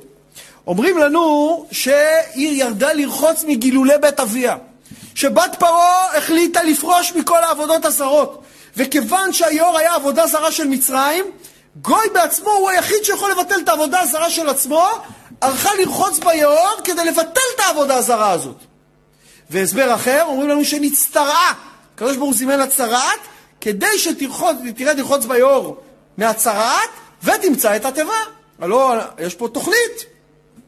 אז ירדה לרחיצת רפואה. בעודה יורדת לזה, פתאום, מה היא רואה? תיבה. עכשיו, זה נראה הדבר הכי גרוע בעולם, אבל לא סתם אמרו לנו במשנה בברכות ט' שחייב אדם לברך על הרע כשם שמברך על הטובה, כי זה נראה לכאורה הדבר הכי גרוע בעולם, אבל מזה מה הולך לקרות? מזה היא הולכת למצוא את משה, להכניס אותו לארמון, לגדל אותו כנסיך, ובסופו של דבר משה יקבל את כל, את כל מה שנקרא, את כל המורים הכי טובים, ואת כל הכלים להיות מנהיג. הלוא למה משה צריך להגיע לארמון? משה אמור להיות מנהיג של עם ישראל. בני ישראל כולם עבדים. איפה הוא ילמד להיות מנהיג? בתוך עם של עבדים.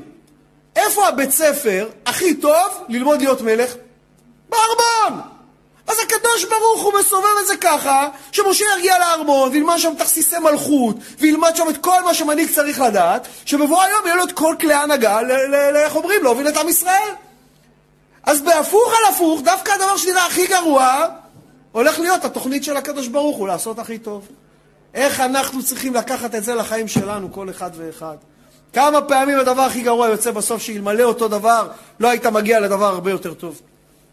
כתוב ונערותיה הולכות על יד היאור. אומר לנו המדרש שמה, שמה, אמר רבי יוחנן, שמה, שמלמד, לא, סליחה, שבזמן שהיא הלכה להציל את משה, הם ניסו למנוע אותה. ומה אמרו לה? אמרו לה מה? שאת עוברת על גזרת אביך. בא המלאך גבריאל וחבטן בקרקע, הרג את כל הנערות האלה שניסו להפריע. טוב, ותרא את התיבה בתוך הסוף, ותשלח את המטה, ותיקחיה. שני פירושים, מה זה ותשלח את המטה? אחד אומר ידה ואחד אומר שפחתה.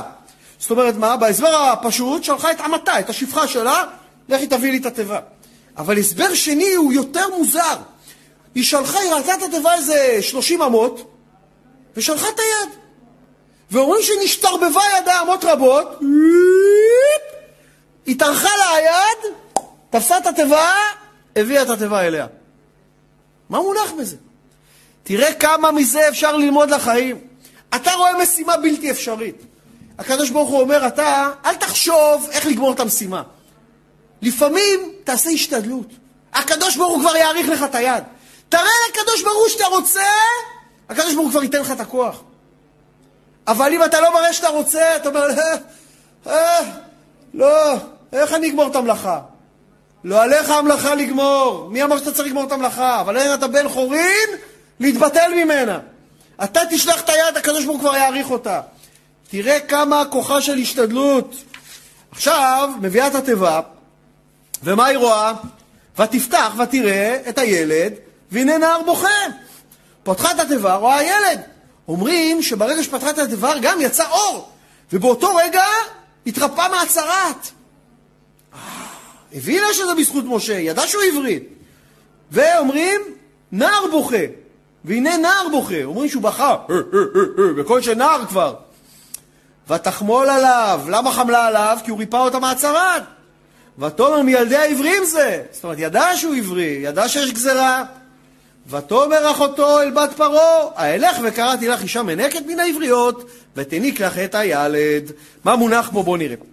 אז קודם כל, בתיה בת פרעה, היא הייתה צדיקה. כי היא, היא הייתה בבית של פרעה וחזרה בתשובה. אומרים שהיא הייתה אחת מעשרת הצדיקים שעוד בחייהם נכנסו לגן עדן.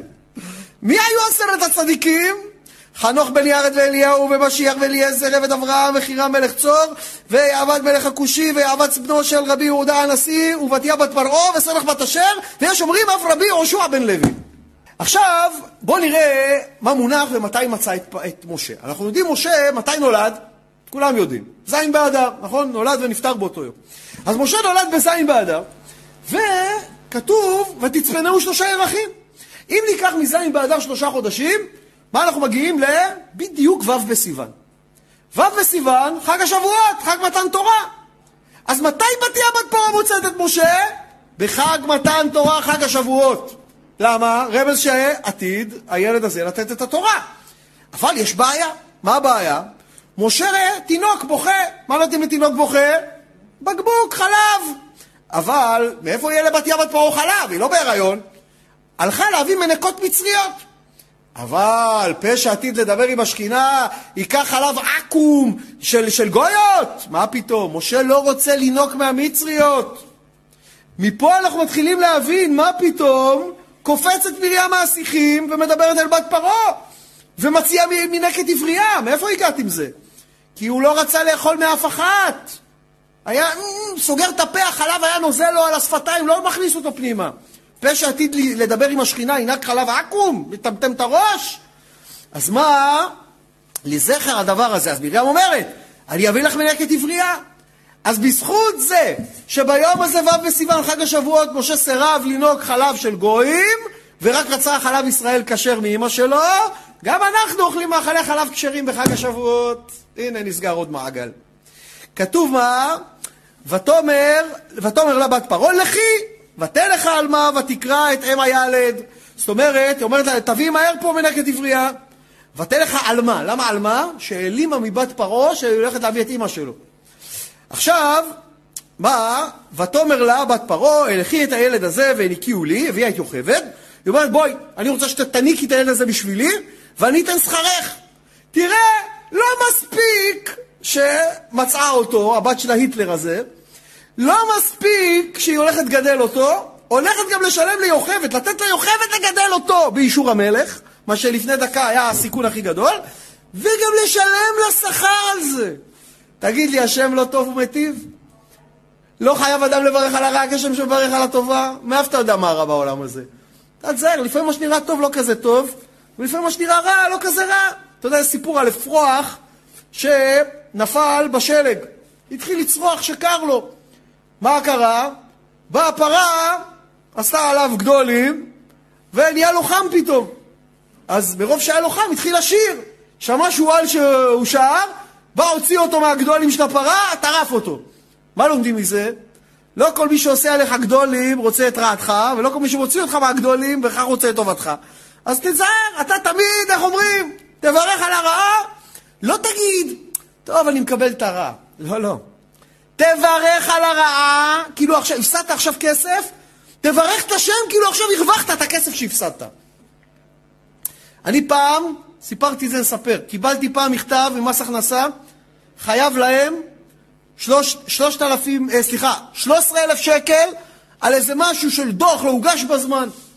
תקשיב טוב, לקחתי את הדבר הזה, שלוש עשרה אלף שקל, נשקתי את זה, אמרתי הקדוש ברוך הוא, אני יודע שזה טוב, לא יודע למה זה טוב, אבל אני יודע שזה טוב.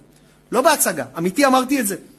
הלכתי לרואה חשבון, חצי שנה, דוחות, מתקנים, מגישים, מחזירים.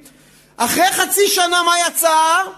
סידרו שם את העניינים, הגשנו את הדוחות, יצא בזכות זה שהם ראו בדוח שאחרי כל הקיזוזים הם חייבים לי שלושת אלפים שקל. זאת אומרת, אם לא הייתי מקבל את המכתב הזה, לעולם השלושת אלפים שקל האלה לא היו מגיעים אליי. מה יצא? שמזה יצא טוב מהמכתב הזה, קיבלתי שלושת אלפים שקל. אז אתה רואה? וזה לא פעם אחת. היה לי הרבה מקרים כאלה, השתבח שמו, בן אדם צריך ללמוד אמונה. ותיקח האישה את הילד ותניקהו. אומרים, אל תקרא ותניקהו אלא ותנקהו. נקטע לו את החלב שהיה מהמצריות. למה? עכשיו אנחנו יודעים שמשה היה כבד פה וכבד לשון. למה? כי היה, המדרש מספר, שפרעה שיחק איתו על הברכיים, היה לוקח את הכתר של פרעה, שם על הראש. בא בלעם אומר לו, תדע לך, זה הולך להפיל אותך מהמלכות. הוא הולך להפיל אותך. אמר, טוב, מה יהיה? אז נבהל, אה, אז בא יתרו, הציע מבחן. אומר, כבוד המלך, תודה, בוא נעשה לו מבחן. שים לפניו קערה של גחלים, קערה של זב ויהלומים. אם ישלח את היד לזב ויהלומים, תהרוג אותו, סימן שהוא רוצה מלכות.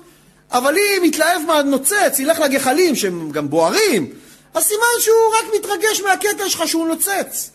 שמו לפניו את שתי הקערות, משה רצה לקחת את הזהב. מיד בא מלאך, הסיט את ידו, תפס גחל. היה לו חם, ישר שם בפה. שם בפה, נחווה לשונו, ונהיה כבד פה וכבד לשון. לא יכל להגיד אותיות בומף. זה מה? למה? מהדבר הזה.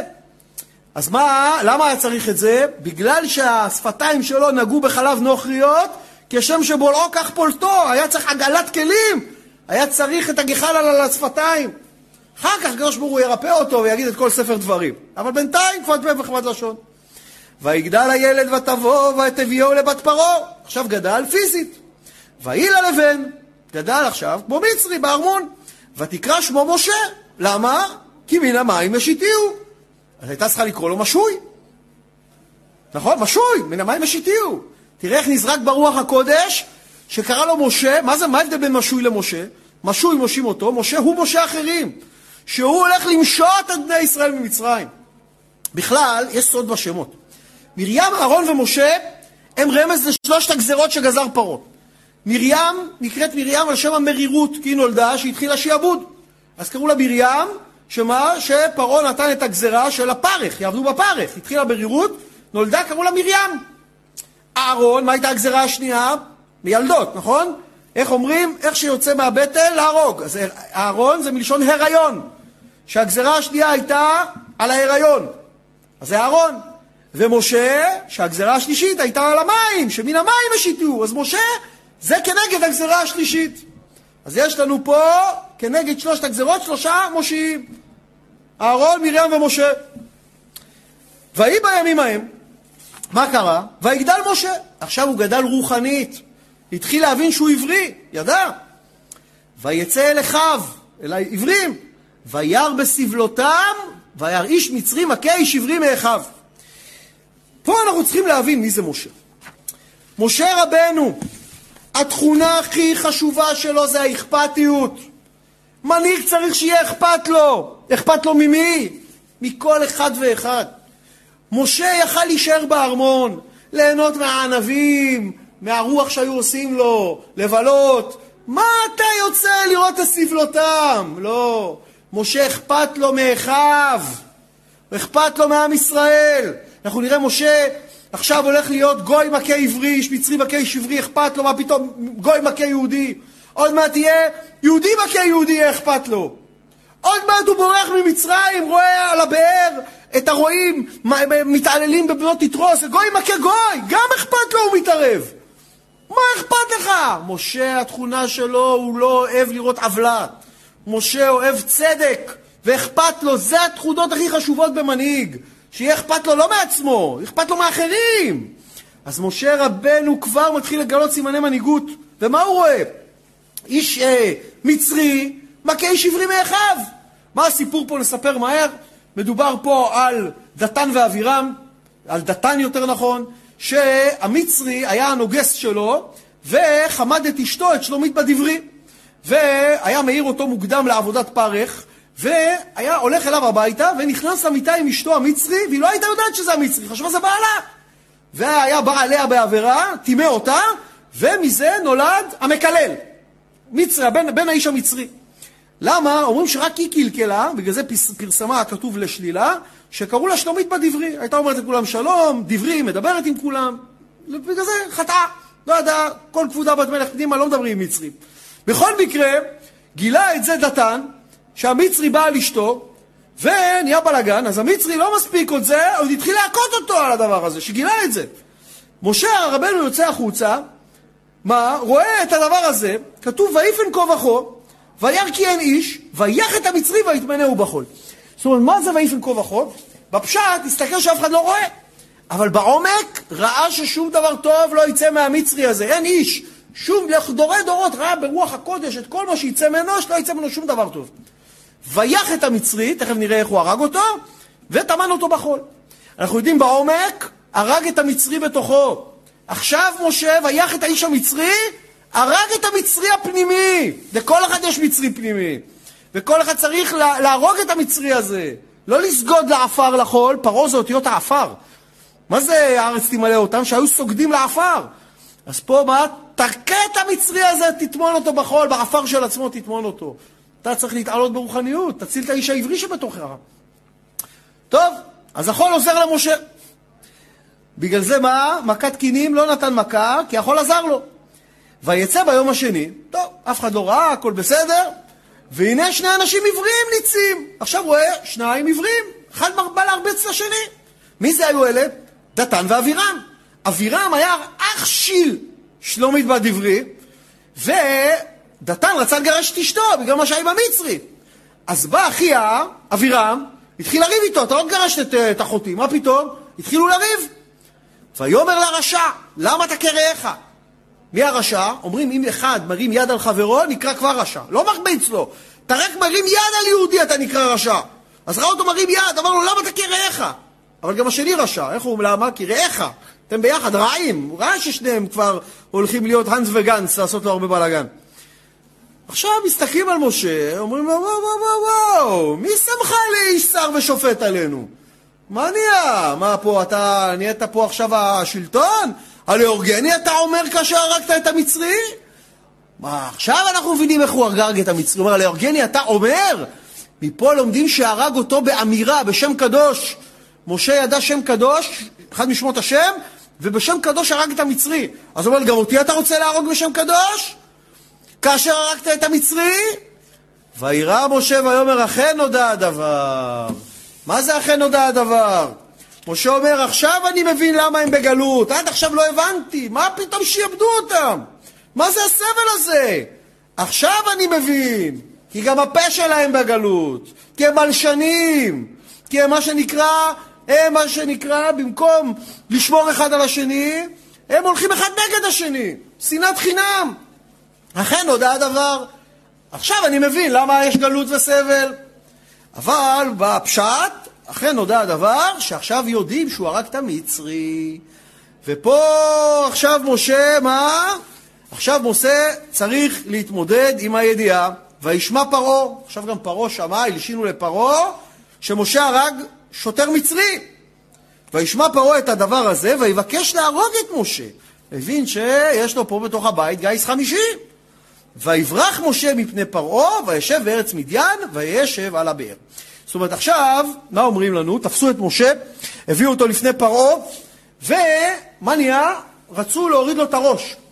בא קוסטינר עם החרב, והקדוש ברוך הוא עשה למשה נס, והצוואר שלו נהיה שיש, והקוסטינר נתן לו מכה, והחרב קפצה, הרגה את הקוסטינר. אז פרעה נתן הוראה לתפוס את משה, נתן לקדוש ברוך הוא סנוור לכל מי שהיה שם, לא ראו כלום, ומשה ברח ממצרים. לאן הוא ברח? אז לפי התורה הגיע למדיין. אבל יש לנו פה 40 שנה פער בין הזמן שהוא ברח לבין הזמן שהגיע למדיין, והמדרש משלים את הפער, ומסביר שמשה ברח לכוש בהתחלה, לא ניכנס לכל המדרש, נהיה שם, נתן להם עצה טובה איך לנצח את האויבים, נהיה למלך, היה שם תקופה, ברח גם משם, סופו של דבר, אחרי 40 שנה שהוא בנדודים, מגיע למדיין. ולאן הוא מגיע? לבאר. מה יש על הבאר? על הבאר כל אבותינו מצאו את הזיווג. אז הוא מגיע לבאר, ולכהן מדיין שבע בנות. ושם באזור הזה גר יתרו, כהן מדיין, ותבואנה ותדלנה ותמלאנה את הרהטים להשקות צאן אביהן. מה פתאום הוא שולח את הבנות? ממתי אתה שולח בנות עם הצאן? אז אנחנו יודעים שלא היו לו בנים. אז בסדר, אין לך בנים, תיקח רועים שכירים. אף אחד לא רצה לעבוד אצלו. למה? בגלל שהוא היה כהן מדיין, עבד את כל העבודות הזרות בעולם ופרש מכולן. הוא גילה, יתרו, שאין ממשות בעבודות הזרות, חיפש אמת, היה איש אמת יתרו. אם הוא לא היה איש אמת, הוא היה נשאר כהן של עבודות זרות. אבל דווקא בגלל שפרש מכולן, נידו אותו. אז אף אחד לא רצה לעבוד אצלו. אז הבנות מסכנות צריכות להיות רועות. עכשיו, לא רק זה, ויבואו הרועים, זה כתוב בלי ו', זה נראה רעים. באו רועים רעים? ויגרשום, התחילו להציק להם הרועים. ויקום משה ויושיען וישקט צונם. עכשיו, במציאות הזאת, משה מגיע, רואה מה שנקרא, אמרנו, גוי מכה גוי, ואומרים שזרקו אותם למים, שהוא הוציא אותם מהמים, גייר אותם, הטביל אותם, מה שנקרא, ומציל אותם. עכשיו, כתוב ויש כצונם, כבר כמו יעקב שהשקע את צאן רחל, צאן לבן, גם פה כבר מתחיל הקשר בין משה לבין צאן אביהן, שבגלל זה הוא יגיע בסוף לסנה.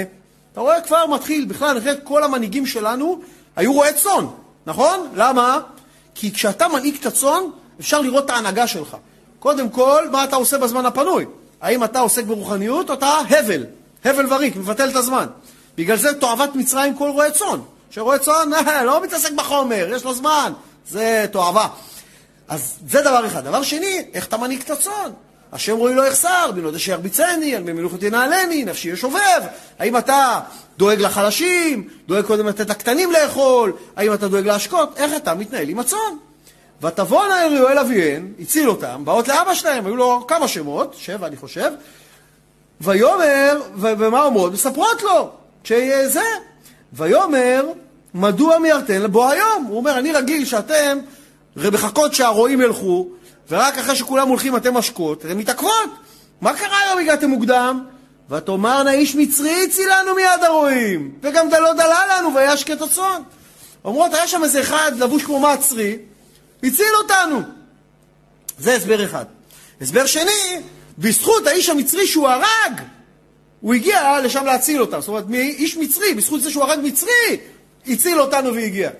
אז הן אומרות, הוא הציל אותנו מיד הרעים האלה, הרועים האלה, וגם דלו דלה לנו שהטביל אותנו וגייר אותנו.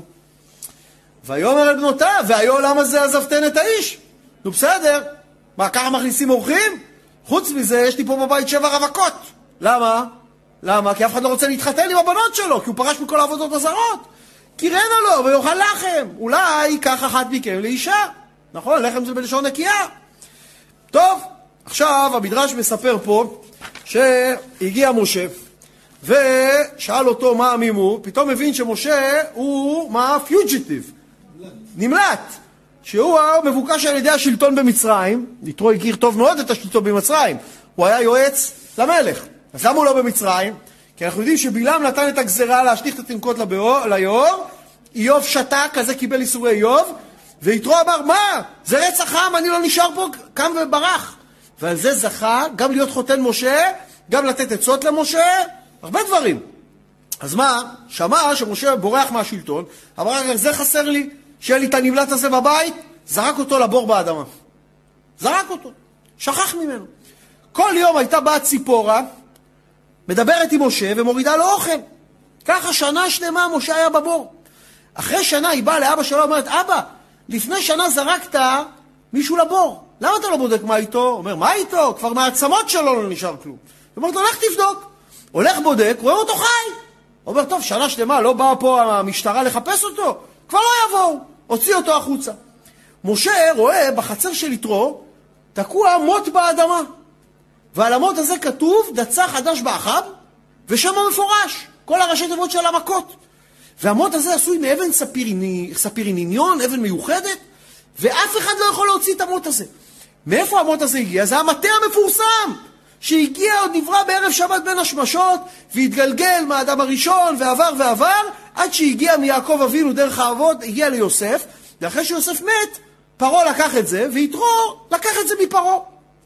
ותקע את זה באדמה, אמר, מי שיצליח לשלוף את זה, ייקח את אחת הבנות שלי לאישה. אף אחד לא הצליח. בא משה, פלאק, שולף את זה. טאם! למה? כי זה המטה שלו, אם המטה הזה הולך לעשות המכות, לפתוח את הים, זה המטה! עכשיו, מה?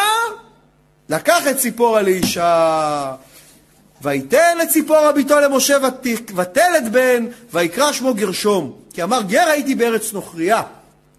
ויהי בימים הרבים ההם, וימות מלך מצרים, ויאנחו בני ישראל מן העבודה, ויזעקו ותל שבתם אל האלוהים מן העבודה. זאת אומרת, בני ישראל מה? מתחילים לצעוק. מה זה וימות מלך מצרים? אז יש אומרים מת ממש, אז הם אמרו, או, oh, עכשיו הוא מת, אפשר לבכות, יחשבו שאנחנו בוכים על המלך, אבל באמת הם בכו על המצב שלהם. אבל לא הרשו להם להתפלל גם. עכשיו מת המלך, הם התחילו לבכות, חשבו המצרים, השוטרים שבוכים על המלך, אז הרשו להם. אבל הם בכו לשם. ויש אומרים לא, זה אותו מלך שגזר את הגזרות הקודמות, רק הצטרע. הקדוש ברוך הוא שם לו צרת, ומצורע חשוב כמת. אז מה עשה הרשע הזה? היה לוקח 150 תינוקות יהודים בבוקר, שוחט אותם, שופכים את הדם לאמבטיה וטובל, ו-150 תינוקות יהודים בערב, שוחט אותם וטובל בדם. ככה אמרו לו, אם תטבול בדם של יהודים, תינוקות יהודים אתה תרפא. איזה נרפא. אז מה כזאת גזרה נוראית? התחילו לצעוק! ותעל שאבתם על האלוקים מן העבודה. אה, אתם צועקים! התערותא דלתתא! עכשיו יש התערותא דלילה. זאת אומרת, עד עכשיו הייתם בקרקיסאות, בתיאטראות, מנהטן, 42nd סטריט, לא, לא צעקתם. קצת גזרות אתם צועקים, או, הבנו. וישמע אלוקים את נאקתם, הקדוש ברוך הוא שומע, פותח דלת לחוזרים בתשובה, פותח שער לחוזרים בתשובה, ויזכור אלוקים את בריתו, חבר'ה, ואלה שמות בני ישראל, לא נולדתם במצרים, זה רק גזרה, לזכך אתכם, את אברהם, את יצחק ואת יעקב, יש לי הסכם עם האבות שלכם, וירא אלוקים את בני ישראל וידע אלוקים, מה זה וידע? חיבור, יש חיבור בין עם ישראל לשם, אי אפשר לנתק את החיבור הזה. אם אתם רוצים להיבא, מה שנקרא לנתק את החיבור ולהיות כמו הגויים, אומרים אם עם ישראל לא עושים קידוש, מבדילים את עצמם מהגויים, הגויים כבר עושים להם את ההבדלה, הם כבר, הגויים כבר מה, מה, מתעללים בהם. אז וידע אלוקים, מה אתם רוצים, לנתק את הקשר? לא רציתם בדרך התורה? יש דרך אחרת, השם ירחם. ומשה היה רואה צאן בינתיים במקום האחר, ומשה היה רואה צאן יתרו חותנו, כהן מדיין, וינהג את צאן אחר המדבר, ויבוא אל הר האלוקים חורבה, וירא מלאך השם אליו בליבת האש מתוך הסנה, וירא והנה הסנה בוער באש, והסנה איננו עוקל. זאת אומרת, מה הולך פה? משה רבנו כבר שכח את מצרים, שכח כבר מי הוא. הקדוש ברוך הוא לא שכח. הקדוש ברוך הוא מסתכל, רואה משה יום אחד רודף אחרי גדי, והגדי הזה מגיע אחרי שהוא רודף אחריו הרבה לפלג מים, ומשה רבנו רואה שהגדי רק היה צמא. הוא אומר לו, היית צמא, במקום לכעוס עליו, לוקח את הגדי, שם על הכתפיים, אומר, בוא, אתה בטח גם עייף. הקדוש ברוך הוא אומר, ככה הוא מנהג, ככה הוא מתנהג עם גדי, הוא ראוי להנהיג את עמי. תחשוב, עומדים עכשיו מנהיגים, יש בחירות. שואלים את הראשון, מה עשית? אני הצלתי את המדינה ממלחמה, ראוי שאני אהיה מנהיג. אומר השני, מה אתה עשית? אני הצלתי, היה משבר כלכלי, הצלתי את העם. אומרים השלישי, מה אתה עשית? אני היה גדי קטן, היה צמא, לקחתי אותו על הכתפיים. אתה המנהיג! זה מה הקדוש ברוך הוא מחפש. מה, איך אומרים? לא, ב, לא בשוקע איש יחפצה. והקדוש ברוך הוא רוצה, מה? את יראיו. את מי שיראה אותו, מי שעושה חסד קטן. זה ראוי להיות מנהיג. עכשיו, מה? מגיע לסנה. פתאום משה רואה סנה קטן בוער באש ואיננו עוקל. מה הולך פה? מה, למה הקדוש ברוך הוא מתגלה בסנה? סנה זה שיח קטן מלא קוצים, שיהיה רמז לצער של ישראל. למה דווקא הסנה? אז הסנה בוער באש ולא עוקל, זה רמז לעם ישראל. העם הכי קטן מכל העמים, כמו שעשה, הוא השיח הכי קטן, שכולם רוצים לקטוש אותו, לשרוף אותו, ואיננו עוקל, ואף אחד לא יכול להשמיד את עם ישראל, כמו שהסנה הזה בוער ולא נשרף. בכל דור ודור רוצים להשמידנו, אבל הקדוש ברוך הוא מצילנו מידם. למה דווקא סנה? יש אומרים כי אה, אף אחד לא עשה מהסנה הזה עבודה זרה, אז בגלל זה הסנה הוא הכי מתאים, ויש אומרים שהוא גדל על הר סיני, אז הוא נקרא סיני, כי הוא מלא שיחי סנה כאלה. ויש אומרים שהסנה הוא מה שנקרא שיח קוצני. מה, מה מיוחד? אתה יכול להכניס את היד בקלות, אבל כשאתה בא להוציא, איי, הקוצים תופסים אותך, שורטים אותך. ככה בני ישראל למצרים נכנסו בקלות, אבל לצאת משם כבר אי אפשר, כבר הקוצים מפריעים, המצרים מפריעים. אז אם ככה, משה רואה את הדבר המוזר הזה, ואומר, אני חייב לראות את זה. איך השדה בוער באש ולא הוקל? וירא השם כיסר לראות, ויקרא אליו אלוקים מכוח השדה, ויאמר, משה, משה. עכשיו הוא מקבל התגלות.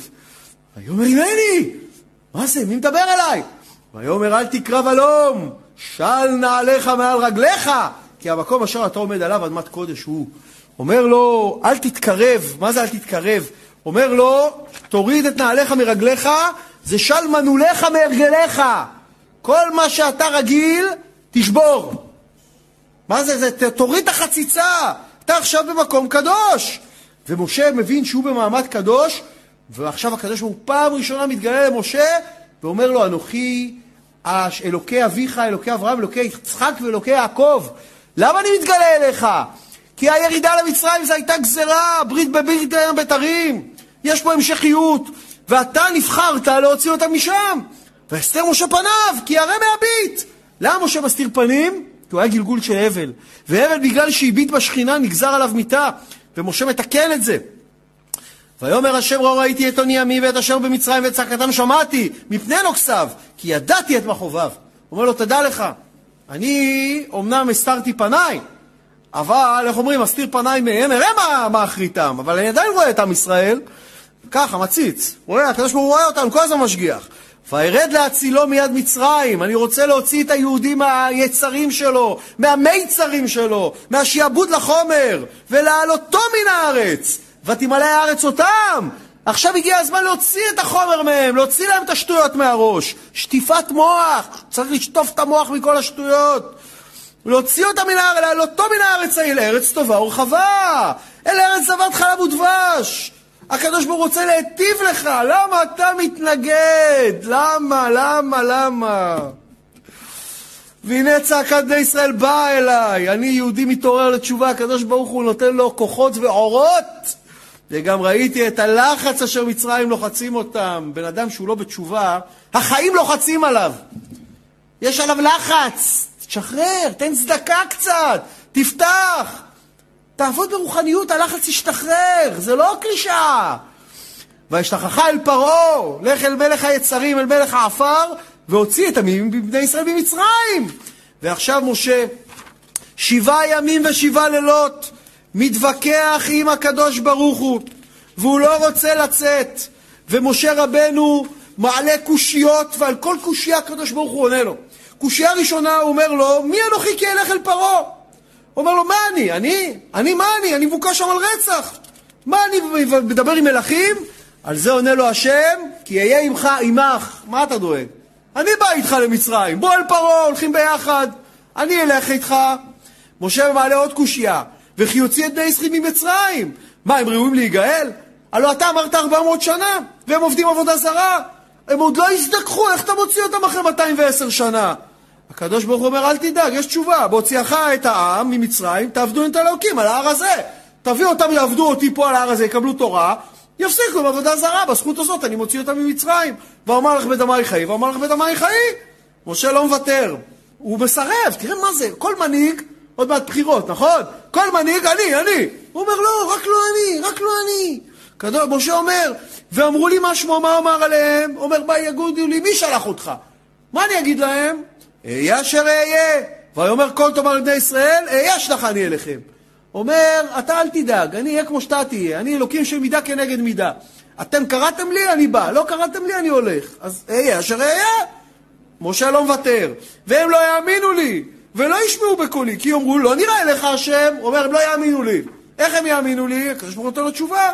והיה אם לא יאמינו לך, ולא ישמעו לכל האות הראשון, והאמינו לכל האות האחרון. בוא, תכניס את היד, הוציא מצורעת. תכניס עוד פעם, יצא נקייה. דיברת לשון הרע על עם ישראל? הצטרעת. תזרוק את המטה, נהיה נחש. תחזיק את המטה, נהיה מקל. שפוך מים, נהיה דם. אומר, לא יאמינו לזה, יאמינו לזה. משה אומר, בי אדוני, לא יש דברים אנוכי, גם אתמול, גם משלשום, גם אז דבר אל עבדיך. אני מגמגם, מגמגם. מה זה מתמול, גם משלשום, גם מאז דבר? ראשי תיבות, מגמגם. אומר, אני מגמגם, איך אני אדבר עם מלך? אני ראוי לדבר עם מלך? אתה שולח, מישהו שולח לדבר מישהו, איזה מלך שולח למלך נציג, מה, שולח מגמגם? שולח את הבן אדם הכי ראוי בממלכה. מה אומר לו הקדוש ברוך הוא? מי שם פה לאדם? אני לא יודע שאתה מגמגם. מי מחליט? או מי עשו אילם, או חירש, או פיקח? מי עשה את פירו אילם שרצה להרוג אותך, ואת כל האנשים שלו עיוורים, שלא ראו איך ברחת? ואתה לך ואנוכי אהיה עם פיך, והוריתיך אשר תדבר, מה אתה דואג? דווקא מגמגם. למה הקדוש ברוך הוא רצה לשלוח מגמגם? שלא יגידו שפרעה בזכות הדובר ששלח לו איזה סלסמן מוס בשיער כזה, יודע לדבר מגניב, למכור, לא! מגמגם לדבר ואתה תוציא אותם ממצרים. טוב, משה מביא את הקלף הכמעט אחרון, אומר לו, בי אדוני, שלח נא ביד תשלח. אני לא נעים לי, עכשיו יוצא המרצה המעשת. אומר אהרון אחי, הוא המנהיג, הוא יותר גדול ממני, אני לא רוצה לפגוע בכבודו, שלח את מי שאתה רגיל לשלוח. אומר לו הקדוש ברוך הוא, ויחר אף השם במשה, עכשיו הוא כועס עליו. הלא אהרון אחיך הלוי, ידעתי כדבר אדבר הוא, אל תדאג. והנה גם הוא יוצא לקראתך ורעך ושמח בליבו. אל תדאג, אפרים ומנשה כבר תיקנו את העניין הזה שהבכור מקבל פחות והצעיר יותר, ואהבת אחים. יבוא, והיה הוא יהיה לך לפה ואתה תהיה לו לאלוהים, הוא ידבר ואתה תגיד לו מה להגיד. מכל הדברים האלה מבין משה שאין ברירה ויוצא לשליחות, ואנחנו כמובן, מפאת קוצר הזמן, נחתוך את העניין הזה, מה היה בדרך במלון. משה מגיע אל פרעה, בא, משה חשב הוא יעמוד מול פרעה, יגיד לו, אלוקי העברים שלחני, שלח את עמי ויעבדוני במדבר, וחשב שמשה, שפרעה יגיד, אה, אלוקי העברים, בטח מיד משחרר. פרעה אומר, מי השם אשר אשמע בקולו? מה אתה חושב, היצר הרע רוצה בקלות לשחרר? את ה... לא ידעתי את השם ובני ישראל לא אשלח. מה חשבת? אתה תבוא קצת לבית כנסת, תשים קצת תפילין, תיתן קצת צדקה, כל התאוות ייעלמו? מה פתאום, היצר הרע נלחם עליך, כמו שני מלכים הנלחמים על חטר אחד. יש פה עכשיו סדרה של מכות, חביבי. היצר הרע צריך לקבל מכות, זה תהליך הדרגתי. משה לא מבין, עוד לא רק זה, פרעה אומר, אה, נרפים אתם נרפים. אם ככה, יש לכם זמן לחשוב על רוחניות. עכשיו גם תבן לא יינתן לכם. לכו תקששו תבן לבד. משה לא מבין. לא רק שלא יצא בני ישראל ממצרים, עוד, עוד יותר נהיה גרוע. מפה אנחנו רואים לפעמים, דווקא כשיהודי מתחזק בניסיון בתוך ניסיון, דווקא לפעמים כשאתה נותן צדקה פתאום בא לך איזה הפסד של כסף, דווקא לפעמים כשאתה עושה מעשה טוב פתאום בא לך ניסיון, אבל זה רק ניסיון שהקדוש ברוך הוא רוצה לבדוק אותך, לבחון אם אתה באמת מאמין שהכל מהשם, כדי להטיב לך יותר. אז אם ככה, מה? בא משה בטענות לקדוש ברוך הוא. למה הריאות על העם הזה ולמה זה שלחתני? מאז באתי אל פרעה רק נהיה להם יותר גרוע. אומר לו הקדוש ברוך הוא, וככה נגמרת הפרשה, בצעקה גדולה של משה. זו פרשה לא פשוטה, פרשת שמות. אומר הקדוש ברוך הוא למשה, אתה תראה את אשר אעשה לפרעה. אתה אומנם תראה מה שאני אעשה לפרעה, אבל מה שאני אעשה לכל המלכים בארץ ישראל, אתה כבר לא תזכה לראות. למה? כי שאלת אותי למה אראות? זה ראשי תיבות, אלוקים. אמרת למה אראות? יהושע מכניסם. אתה, היה לך שאלה עליי? אברהם אבינו לא שאל עליי שאלות. יעקב, זה כולם היה להם צרות. אתה רק הגעת, שואל שאלות? אתה תראה, למה? ביד חזקה ישלחם, וביד חזקה יגרשם מארצו. בעזרת השם אנחנו נזכה שגם אנחנו נצא מהמצרים שאנחנו נמצאים בו ותיגמר הגלות, ויבנה בית המקדש במהרה בימינו, ונזכה לגאולה אמיתית והשלמה במהרה בימינו ממש. שיהיה השיעור הזה לעילוי נשמתו של הרב הצדיק שלנו, ברוך אברהם בן חיים יצחק צבי. שיהיה השיעור הזה לכבודו של הקדוש ברוך הוא ולזכות הזה שכל עם ישראל יעשו תשובה, אמן ואמן.